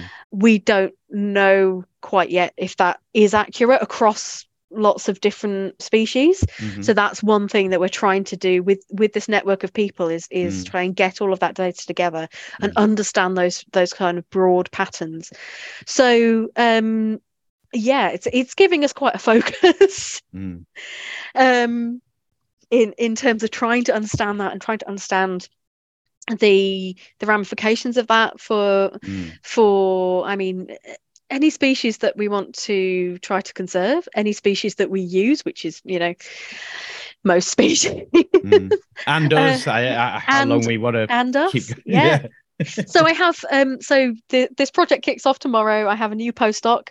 and he's from India uh, originally, mm. and he tells me that there are um there are sort of uh, cool refuges. So men are, mm. are encouraged to go to um, spend a night in a, a sort of cool hotel, mm. so that to try to preserve their fertility. And mm. and I don't know if we know if that's an effective way of of doing that, um, or even what kind of um, you know whether this is going to be a a problem for humans you know generally mm, the temperatures last year in in india you know hitting 50 sort of regularly in places and and for prolonged periods mm-hmm. and already we're hitting ridiculous temperatures in february mm-hmm. around the world and like but that's creating a, a load of data but we also have much better tools to process that data at faster speeds and scales and so on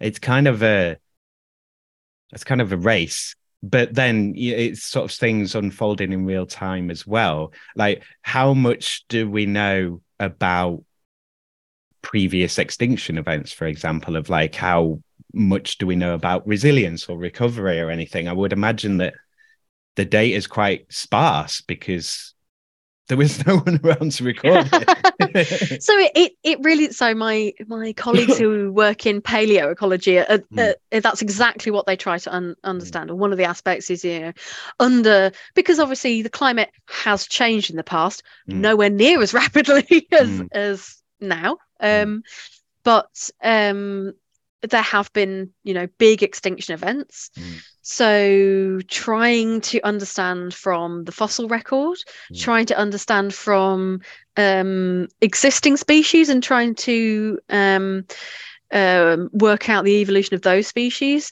Mhm. gives us gives us some kind of uh, ability to look into the past and and to try to understand you know what what might need more help to overcome this i mean as a sort of in evolutionary biology terms um you know eventually the earth's going to be fine Mm. we aren't Mm. we i i imagine we probably would like to remain on a livable earth so Mm. Mm. you know the, I the- would personally. well you know um, especially as I'm getting older, you know, I'd, I'd like it to be less on fire and less flooded and less diseasey. Yeah possible. yeah that that would be great. Um so if we could all just do that.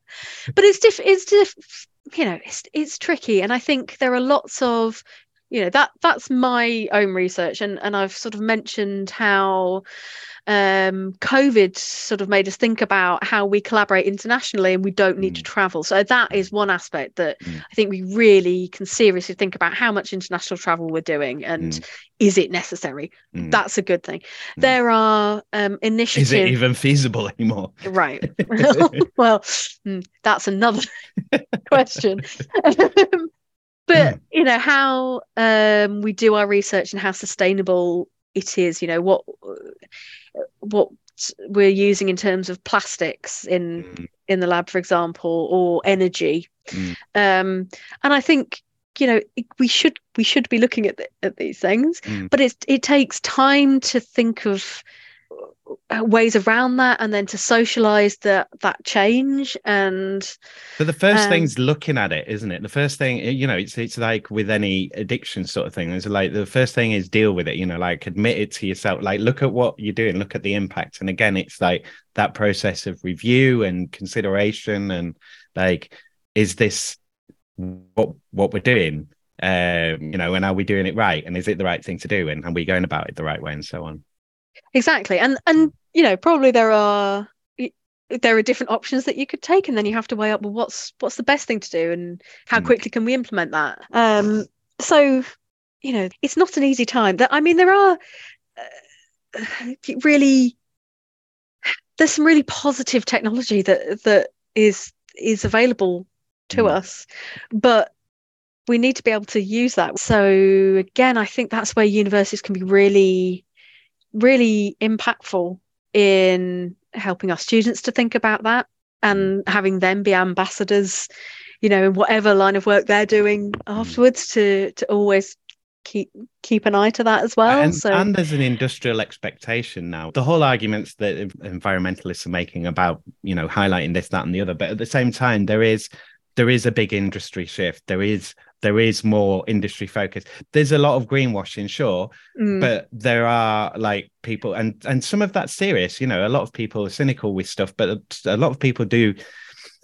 Even if someone's doing a greenwash thing, say, people will buy into that because they're already bought into that and they you know they'll flock towards that kind does that make sense am i explaining what i mean there of you know people believe in the thing and they, they might get disappointed if it doesn't do the thing but that doesn't necessarily mean they give up on their beliefs. They might then go on to something else and you know information diffuses.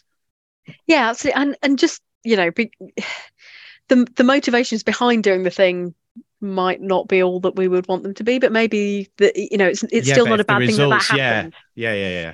So um i don't know. I i i flip between being utterly pessimistic and a little bit more optimistic. Do you travel less now? Are you using less carbon to get into work personally for example? Or are you, were you always on the bus or did you always walk or whatever? Or- i've yeah i've walked walked to work um for the last 10 years and that's Mm, actually um part of my choice about where to live is that I wanted Mm. it walkable distance Mhm. um for for a number of reasons but certainly you know climate impact is is one thing Mm. um I yeah I mean, you're aware of it already. So, I mean, if you're anything like me, it's something that's wrecking your head all the time.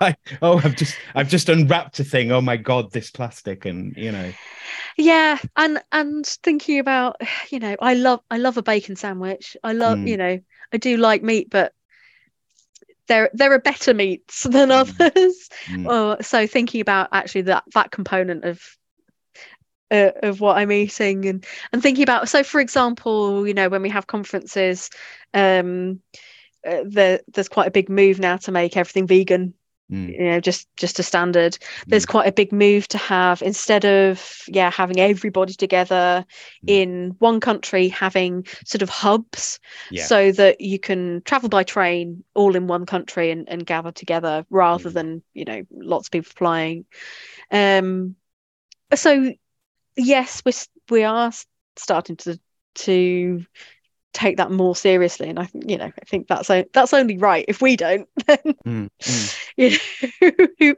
who is going to take that seriously I- i'm sure there's there's still much more we we can do There's yeah, but the, it, I do think there's momentum there. I mean, it's frustrating at the the high level and the visible level. You know, of people flying down the road to attend some photo opportunity, but like it's um you know re- re- real people normal people serious people are, are doing things.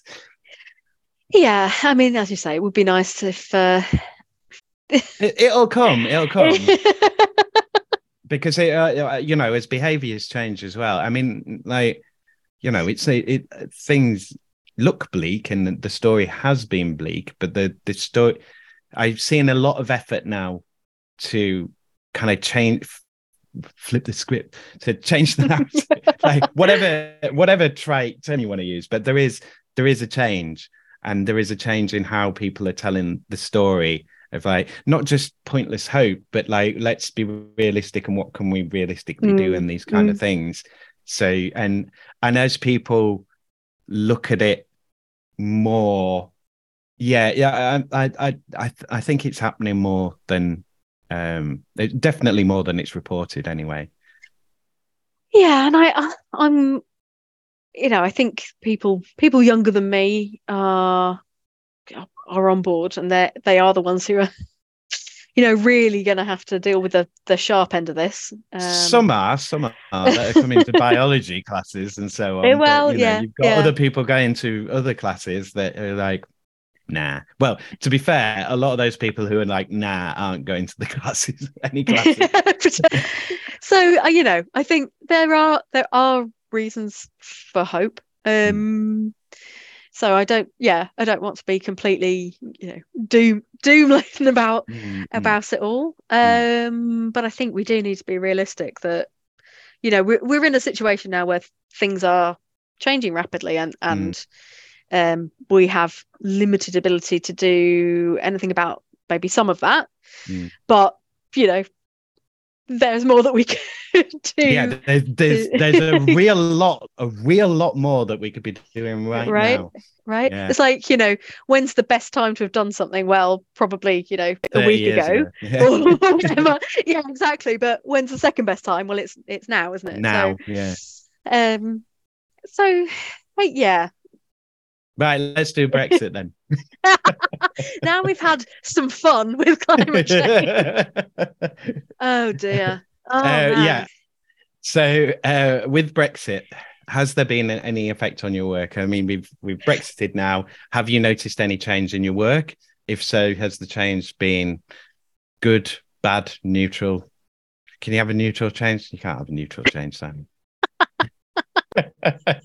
so no change. I mean, it's it's all going swimmingly. It's what a what a brilliant decision. I mean, we're doing our very best to, Mm. you know, but um, supply chains, everything Yeah. everything is slower and Yeah. gets caught up. Mm. Uh, even kind of um, you know be, being able to send things between labs more difficult Mm. um everything's more expensive. So Mm. being able to deliver you know even if you've got a grant in being able to deliver what you said you were going to deliver difficult.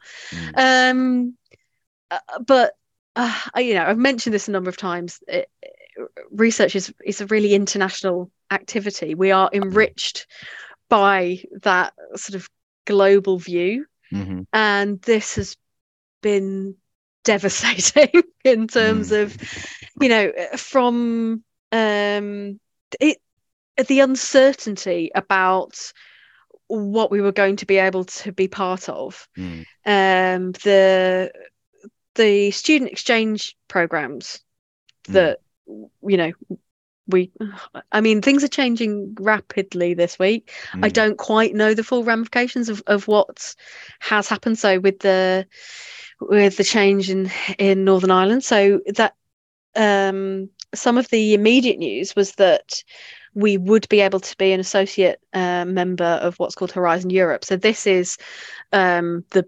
biggest research funder across Europe, Mhm. and um, uh, we used to do massively well out Mm. of out of this. We absolutely got more out of it than we put in. Mm.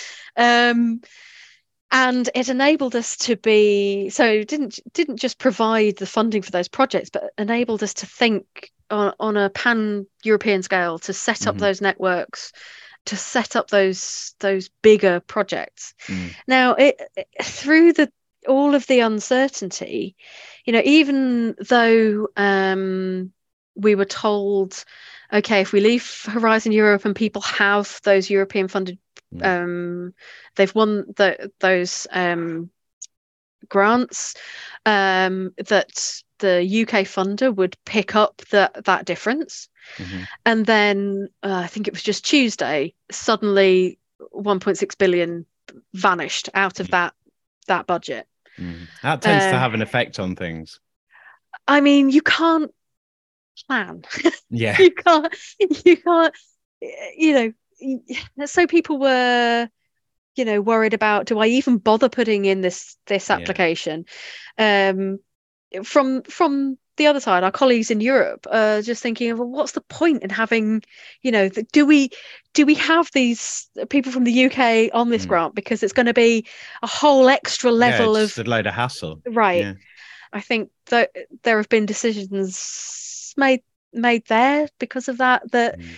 that mean that we're probably not involved with things that we would have been involved with and so uh, you know the all of that uncertainty we, we've now been told that um we will be able to be associate members that would be brilliant that would be a huge step forward but let's Mm. not forget before that decision was made we, this this was something that we we we just had access to we just Yeah. did Yeah.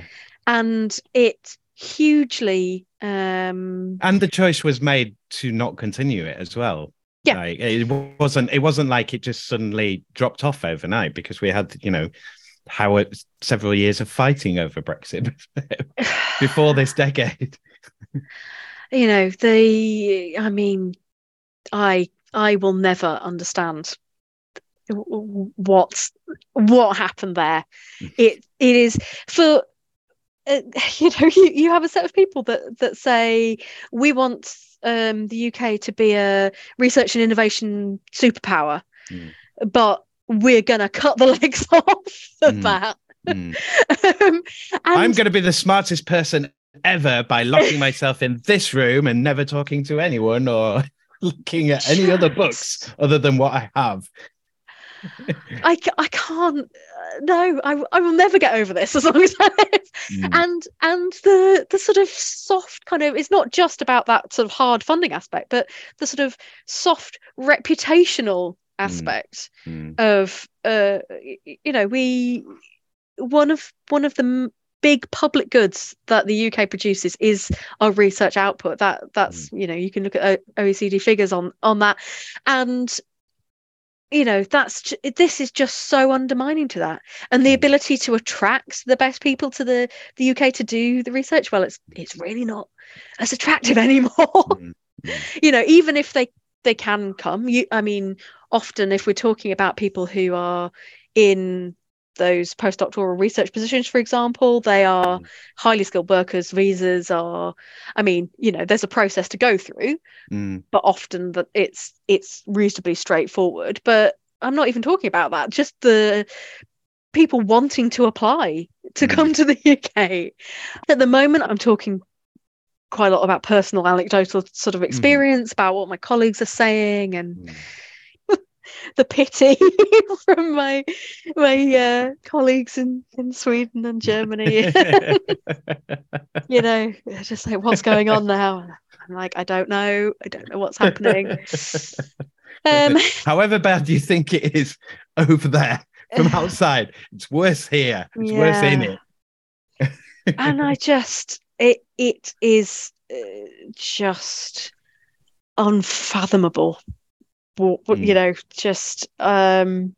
So yeah, uh, it is Bad then. Not not pers- not not not being a good it- impact on your work. not- it's not been brilliant. Mm, you know, I just um, uh, I and I couldn't have predicted it. Uh, yeah, absolutely didn't yeah. didn't didn't predict. I do know one colleague who uh, who who did had written into their um their European grant that if if Brexit did happen that they would move to move to Sweden.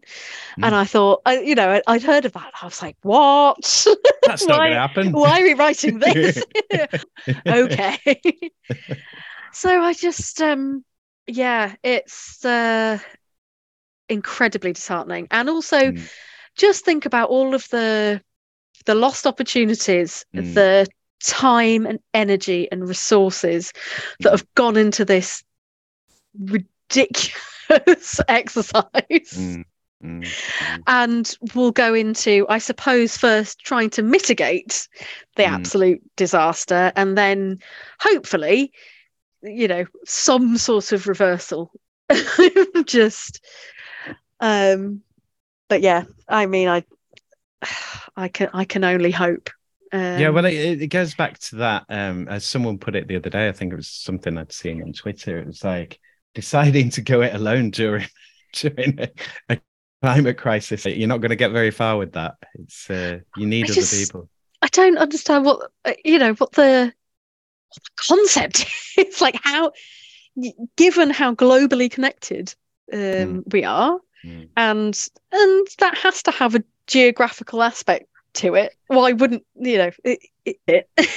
But then you have the COVID hit as well, and then the way that you know, again with supply chains, it's this sort of, oh, we can't do this. We can't. Well, we can't do this because if you know one part of if one factory in the supply chain that I don't know produces whatever ball bearings, chips, you know, if they're closed down because of a pandemic or they they they're hit by a national uh, natural disaster, flood, fire, whatever, they're gone. And then that and because everything's super concentrated that's the world supply of that gone essentially. And you know from toiletries to food to medicine to like you know and uh, as we know from masks and ventilators and stuff it's like you you can't do that. You you're not going to get very far if you're doing that. And so there is a level of like you need to bring home industrial capacity and so on like so there's all sorts of things that are going to happen that are, will that are already being forced and necessitated just by circumstance outside of you know the political theatre and so Mm, on mm. and and in some ways i guess we're we're uh, running a bit of an experiment of what happens when um you know the the areas where we we get certain food crops what happens Mm. when they can't grow those anymore Mhm. and i'm so happy to be in real time running that Mm, running that mm. experiment but i suppose it you know it it is um uh, education about those those supply chains and how vulnerable certain Mm. aspects Mm. are and and actually where we need to get more more more serious so Mm. you know i suppose uh, trying trying to look for some positive like i'm i'm really scraping scraping the barrel No, on positives no, here but there's, there's no positive so now i'm going to move on to social media Unless I like, I- I'll give you an opportunity to kind of sum up if you want to finish any any point on there. But I, th- I think I think I- I, I- I- yeah, I probably was- made myself. I was uh, hoping I was giving you an out rather than shutting you off. So, um, social media. Um, I ask about this because more and more people have to do social media as part of their work, or they are doing it um, as their job, or um, you know, their boss makes them do it, sell, sell products or whatever. like, do a dance for us for TikTok.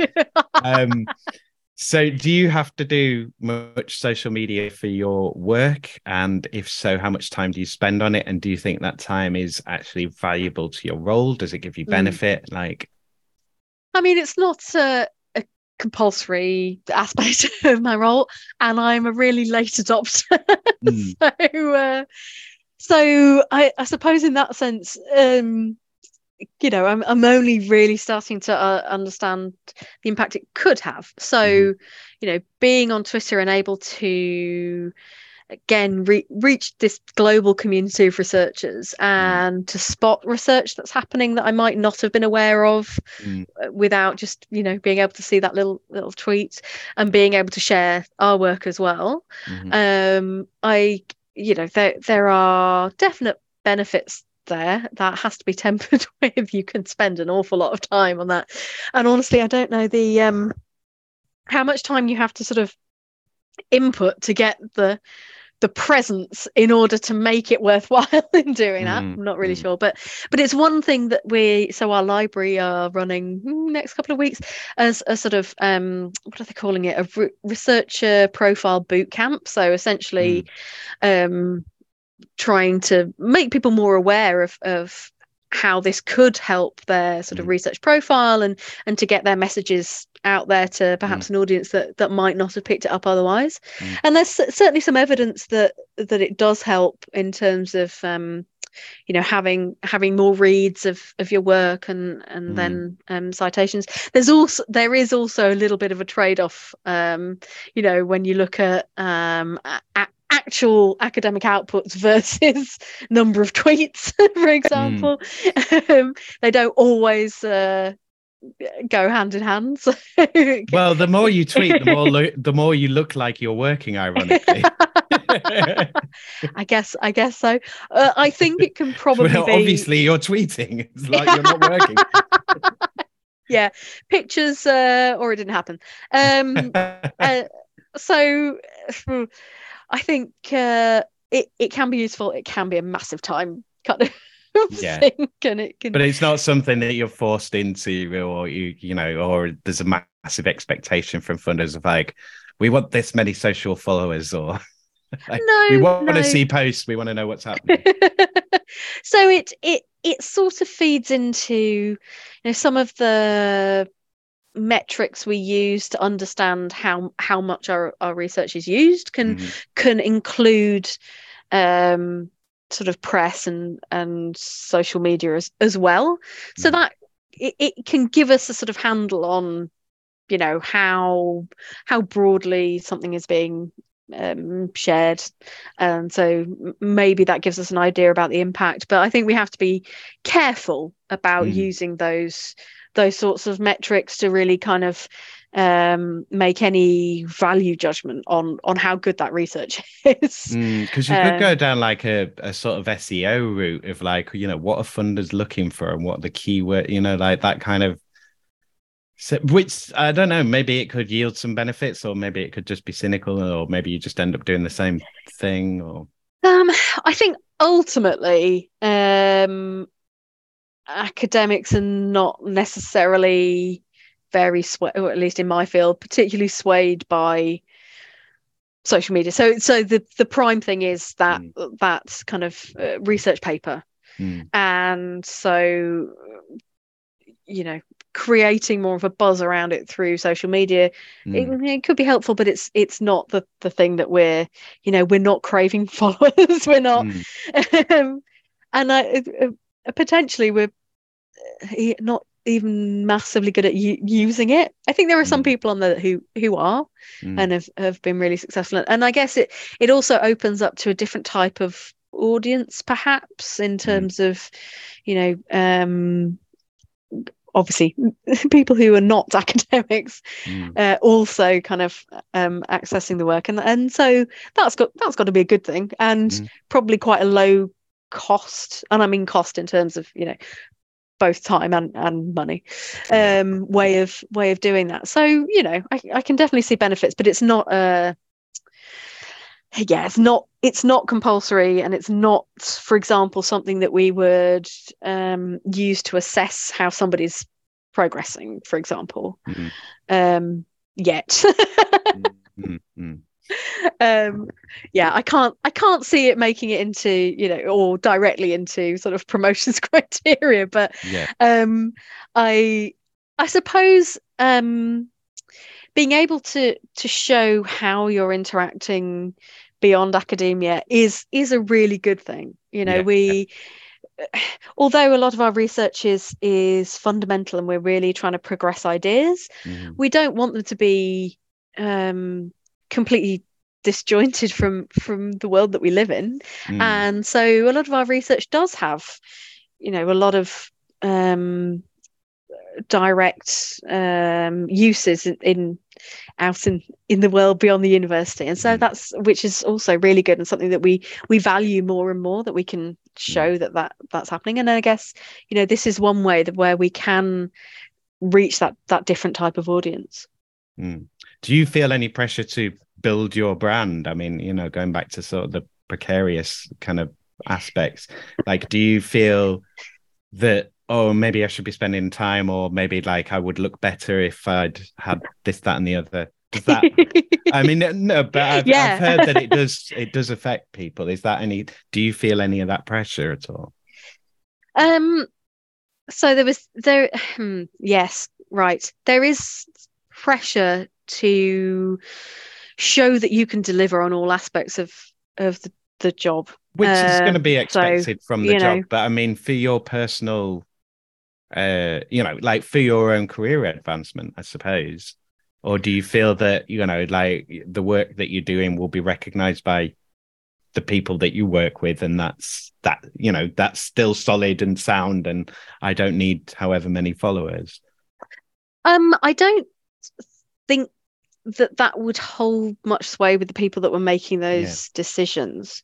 Um, but but I guess you know there there is pressure to have an academic brand to be known for Mhm, something mhm, and particularly known internationally mhm. for your expertise in a particular area so Mm.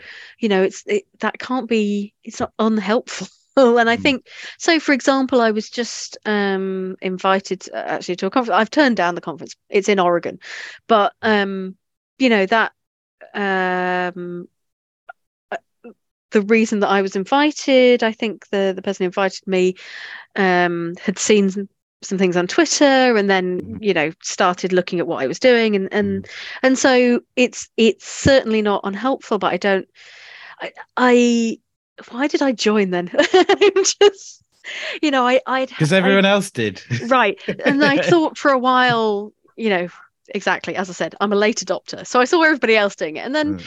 i kind of asked people yeah is is this useful and they're like Mm. oh well you know you can you can pick up on things that are happening that that you might not have known about so yeah i mean and it's so it is really hard to keep up with Mm. how quickly things advance and keep up with the literature and you know you you could spend so long reading what what everybody else is producing Mm. um navigating through that can be kind of it can be kind of helpful to see on twitter the response that that's immediately happening and Mm. and uh, so something that you might want to you know pay a little bit more attention to or something that's you know from a few years back that just gets thrown up and then someone sees it or someone saw it a few years ago and they finally got around to going oh i, I saw this thing years ago. And i finally come back to you and Mm, read your paper and this that and the other and now i'm getting in touch. Yeah yeah. So, I, I mean it it it provides opportunities like definitely but Mm. it, it is something that you know it, you can fall into so we've got two questions left so right I'm gonna do. I'll do the UBI question first. Um, so are you aware of universal basic income? Are you have you come across the idea before? yeah um i can't say that before you asked the question that i'd, I'd had a lot of thought. You know, I, I thought about it in terms of the wider society, and I think that's you know, Mm. it's probably a good idea. In terms of If you Um, got it, yeah. my well so part part of what i worry about is that um as i mentioned to to do this career you have to train for a long time Mhm. and not get paid you know i didn't have um a a, a paying job until i Mhm. was 26 Mm. um i had i and yet i was in a lucky position i had i didn't have to pay tuition fees i um oh, i had some help from my family Mhm. um so and and then i got um a, a funded phd stipend which wasn't you know it's not it's not lots but it it was It's something, sufficient yeah. right it didn't allow me to save anything Mm. uh didn't start my pension you know so so there's a whole long time where yeah actually it's financially very difficult and i think that could be really off-putting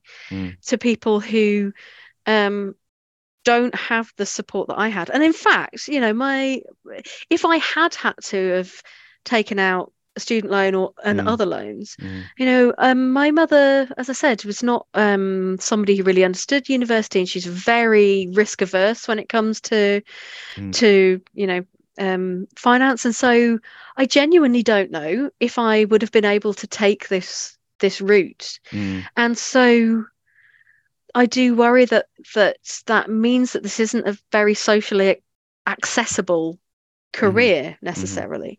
And so yeah may, maybe um having you know some form of, of ubi would mean that more people felt that it was a reasonable route to take.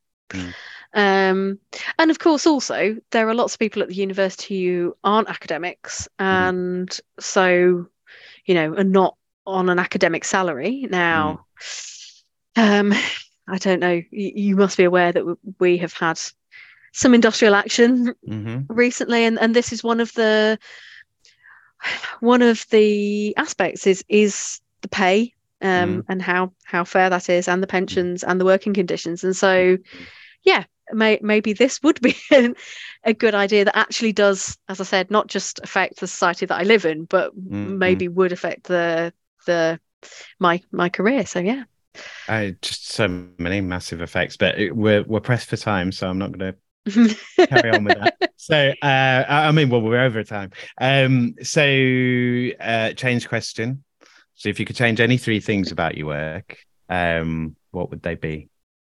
so this was this was hard to think about uh, not not question. because you know that there are obviously things that that could change for the better and i thought Mm. actually one of the i think the main thing that would make um, the lives of our students and our colleagues better would if we could change the funding model for universities Mm. i don't i don't know if you're aware but if you look at the oecd um, data Mm. we are right at the bottom in Mm. terms of um, the ratio of public to private funding for universities. Mm. I think that puts a lot of pressure on our students. Mhm. It puts a lot of pressure on our um, academics. It puts a lot of pressure on the university as a whole to be, you know, we are charities, but we Mm. need to run as a business. Mm.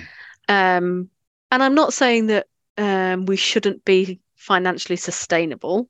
Mhm. I'm saying that the way the funding model is set up at the moment, it's like we're we're a we're a business that can't actually charge um, what we would need to for the Mhm. product that we make. Mhm. And so Some things have to run at a loss. you know, I am of the opinion, of course, I would say this, it's my job, um, that university is a societal good, Yeah. not just for the people who go to university, it has impacts on the community that the university is in, it has global, global impacts, global public good. Mm. And so I really feel like this should be funded differently Mm. and funded through a fair taxation system, Mm. not through upfront student fees. I Mhm. think that um, that really changes the one who who thinks that they want to to sort of have that investment to go to university um, i think it changes the dynamic between academic and student and Mhm. and almost a consumer rather than a kind of collaborator in this sort of learning journey Mhm. um It changes the future of the individual with all the debt as well Yeah, because they don't absolutely whether however they think about it, it's still going to impact their life. It's Yeah. still a significant thing in there. Yeah. Yeah. Before they've even taken on huge amount of debt to have a mortgage or whatever. right If they can ever do that anyway. if if that's a thing in Yeah. the future Yeah.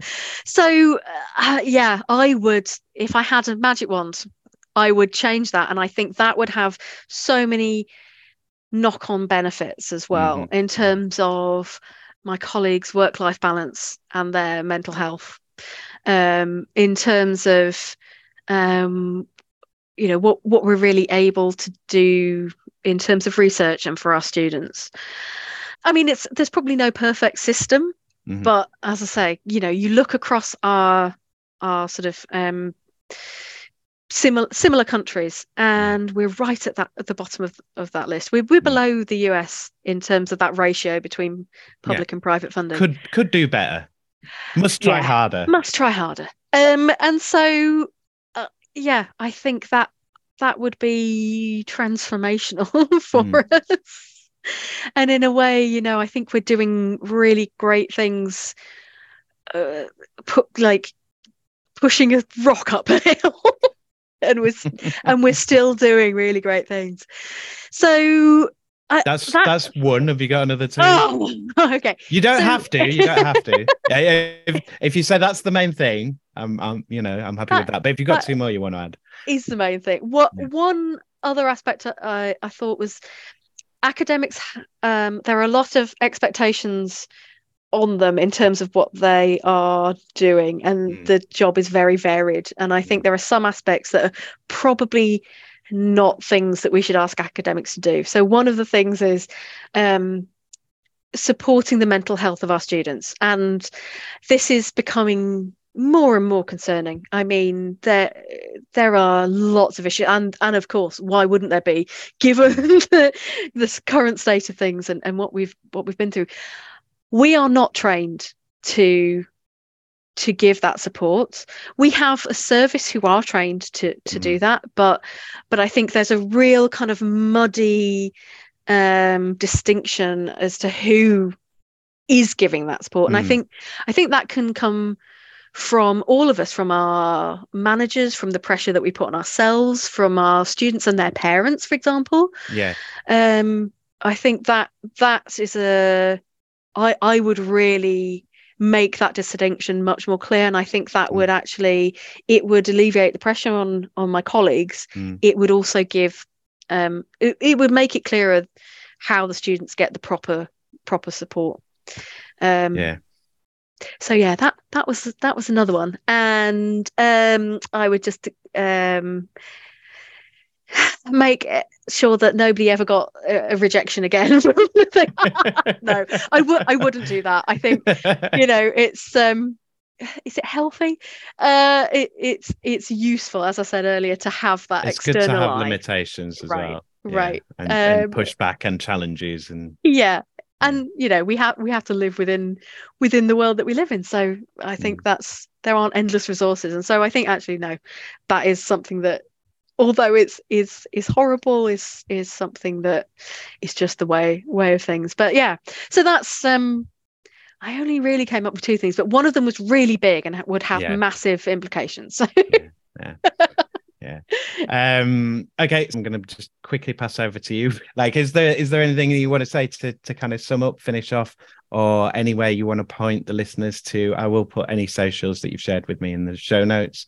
Uh but yeah over to you quickly to to say anything you want to say I'm not sure there's anything more that I want I want to say. I, I've really enjoyed having this opportunity to chat with you. I think um it's you know we started off thinking about uh what I wanted to be when I grew up and how I didn't know that this was an option and actually this is a really lovely opportunity to sort of talk to you about what I do. I think it's quite a maybe a misunderstood sort of role because I Mm. think it can it can be a role that people think of as an extension of of a, a sort of school teacher. Yeah. Um, and you know, if if you think about it along those lines, it can be uh, really um, hard to understand what we're doing throughout, you know, all of those very long holidays when we Mm. don't have any students. well, Mm. I can assure you, we are working really hard. um, and so, actually, yeah, thank you for for this opportunity, and I hope it's um, well been useful to you. And No, it was a pleasure. I mean, we've o- we've overrun. I'm going to have to stop speaking to scientists. You're all too interesting. Thank you again to Amanda for being my guest, and thanks to you for listening to the show. Thanks again to all my guests and everyone who has donated or helped the project in any other way. And of course, thanks to you, Leeds, for being my subject. Remember to like, share, follow, and subscribe to Working Hours. Work for peace and plan with kindness. Okay, that's me. Cheers, ears. Take care out there and be kind to each other, Leeds. Thank you again to Amanda for being my guest, and thanks to you for listening to the show. Thanks again to all my guests and to everyone who has donated or helped the project in any. Thanks again to all my guests and everyone who has donated or helped the project in any other way. And of course, thanks to you, Leeds, for being my subject. Remember to like, share, follow, and subscribe to Working Hours, Work for Peace, and Plan with Kindness. Okay, that's me. Cheers, ears. Take care out there and be kind to each other, Leeds. Working Hours is produced, recorded, edited, and published by Simon Treen for Western Studios Leeds Limited. The music was The Bees from Chopin's Etudes, which is in the public domain and was taken from musopen.org. Follow Western Studios Leeds on Facebook at facebook.com forward slash western underscore studios underscore leeds and on LinkedIn, linkedin.com forward slash company forward slash western hyphen studios. Western Studios Leeds will help you realize your podcast for only £25 for an hour of podcast work. Need podcast production, recording, editing, or any podcast admin doing? Need it all doing? Do you want or need a podcast host or co host for your podcast project? Then get in touch with Western Studios Leeds Limited. Email make my podcast at western-studios.com to get your podcast made. I am available to third sector organisations, small to medium sized businesses, and individuals who want to make podcasts or create other digital audio content. Want to make some fundraising case studies? Want to show off your expertise in your field? Want some help creating your show and format, or just some support learning to podcast and getting going? Whatever your podcast needs, get in touch with Western Studios Leeds.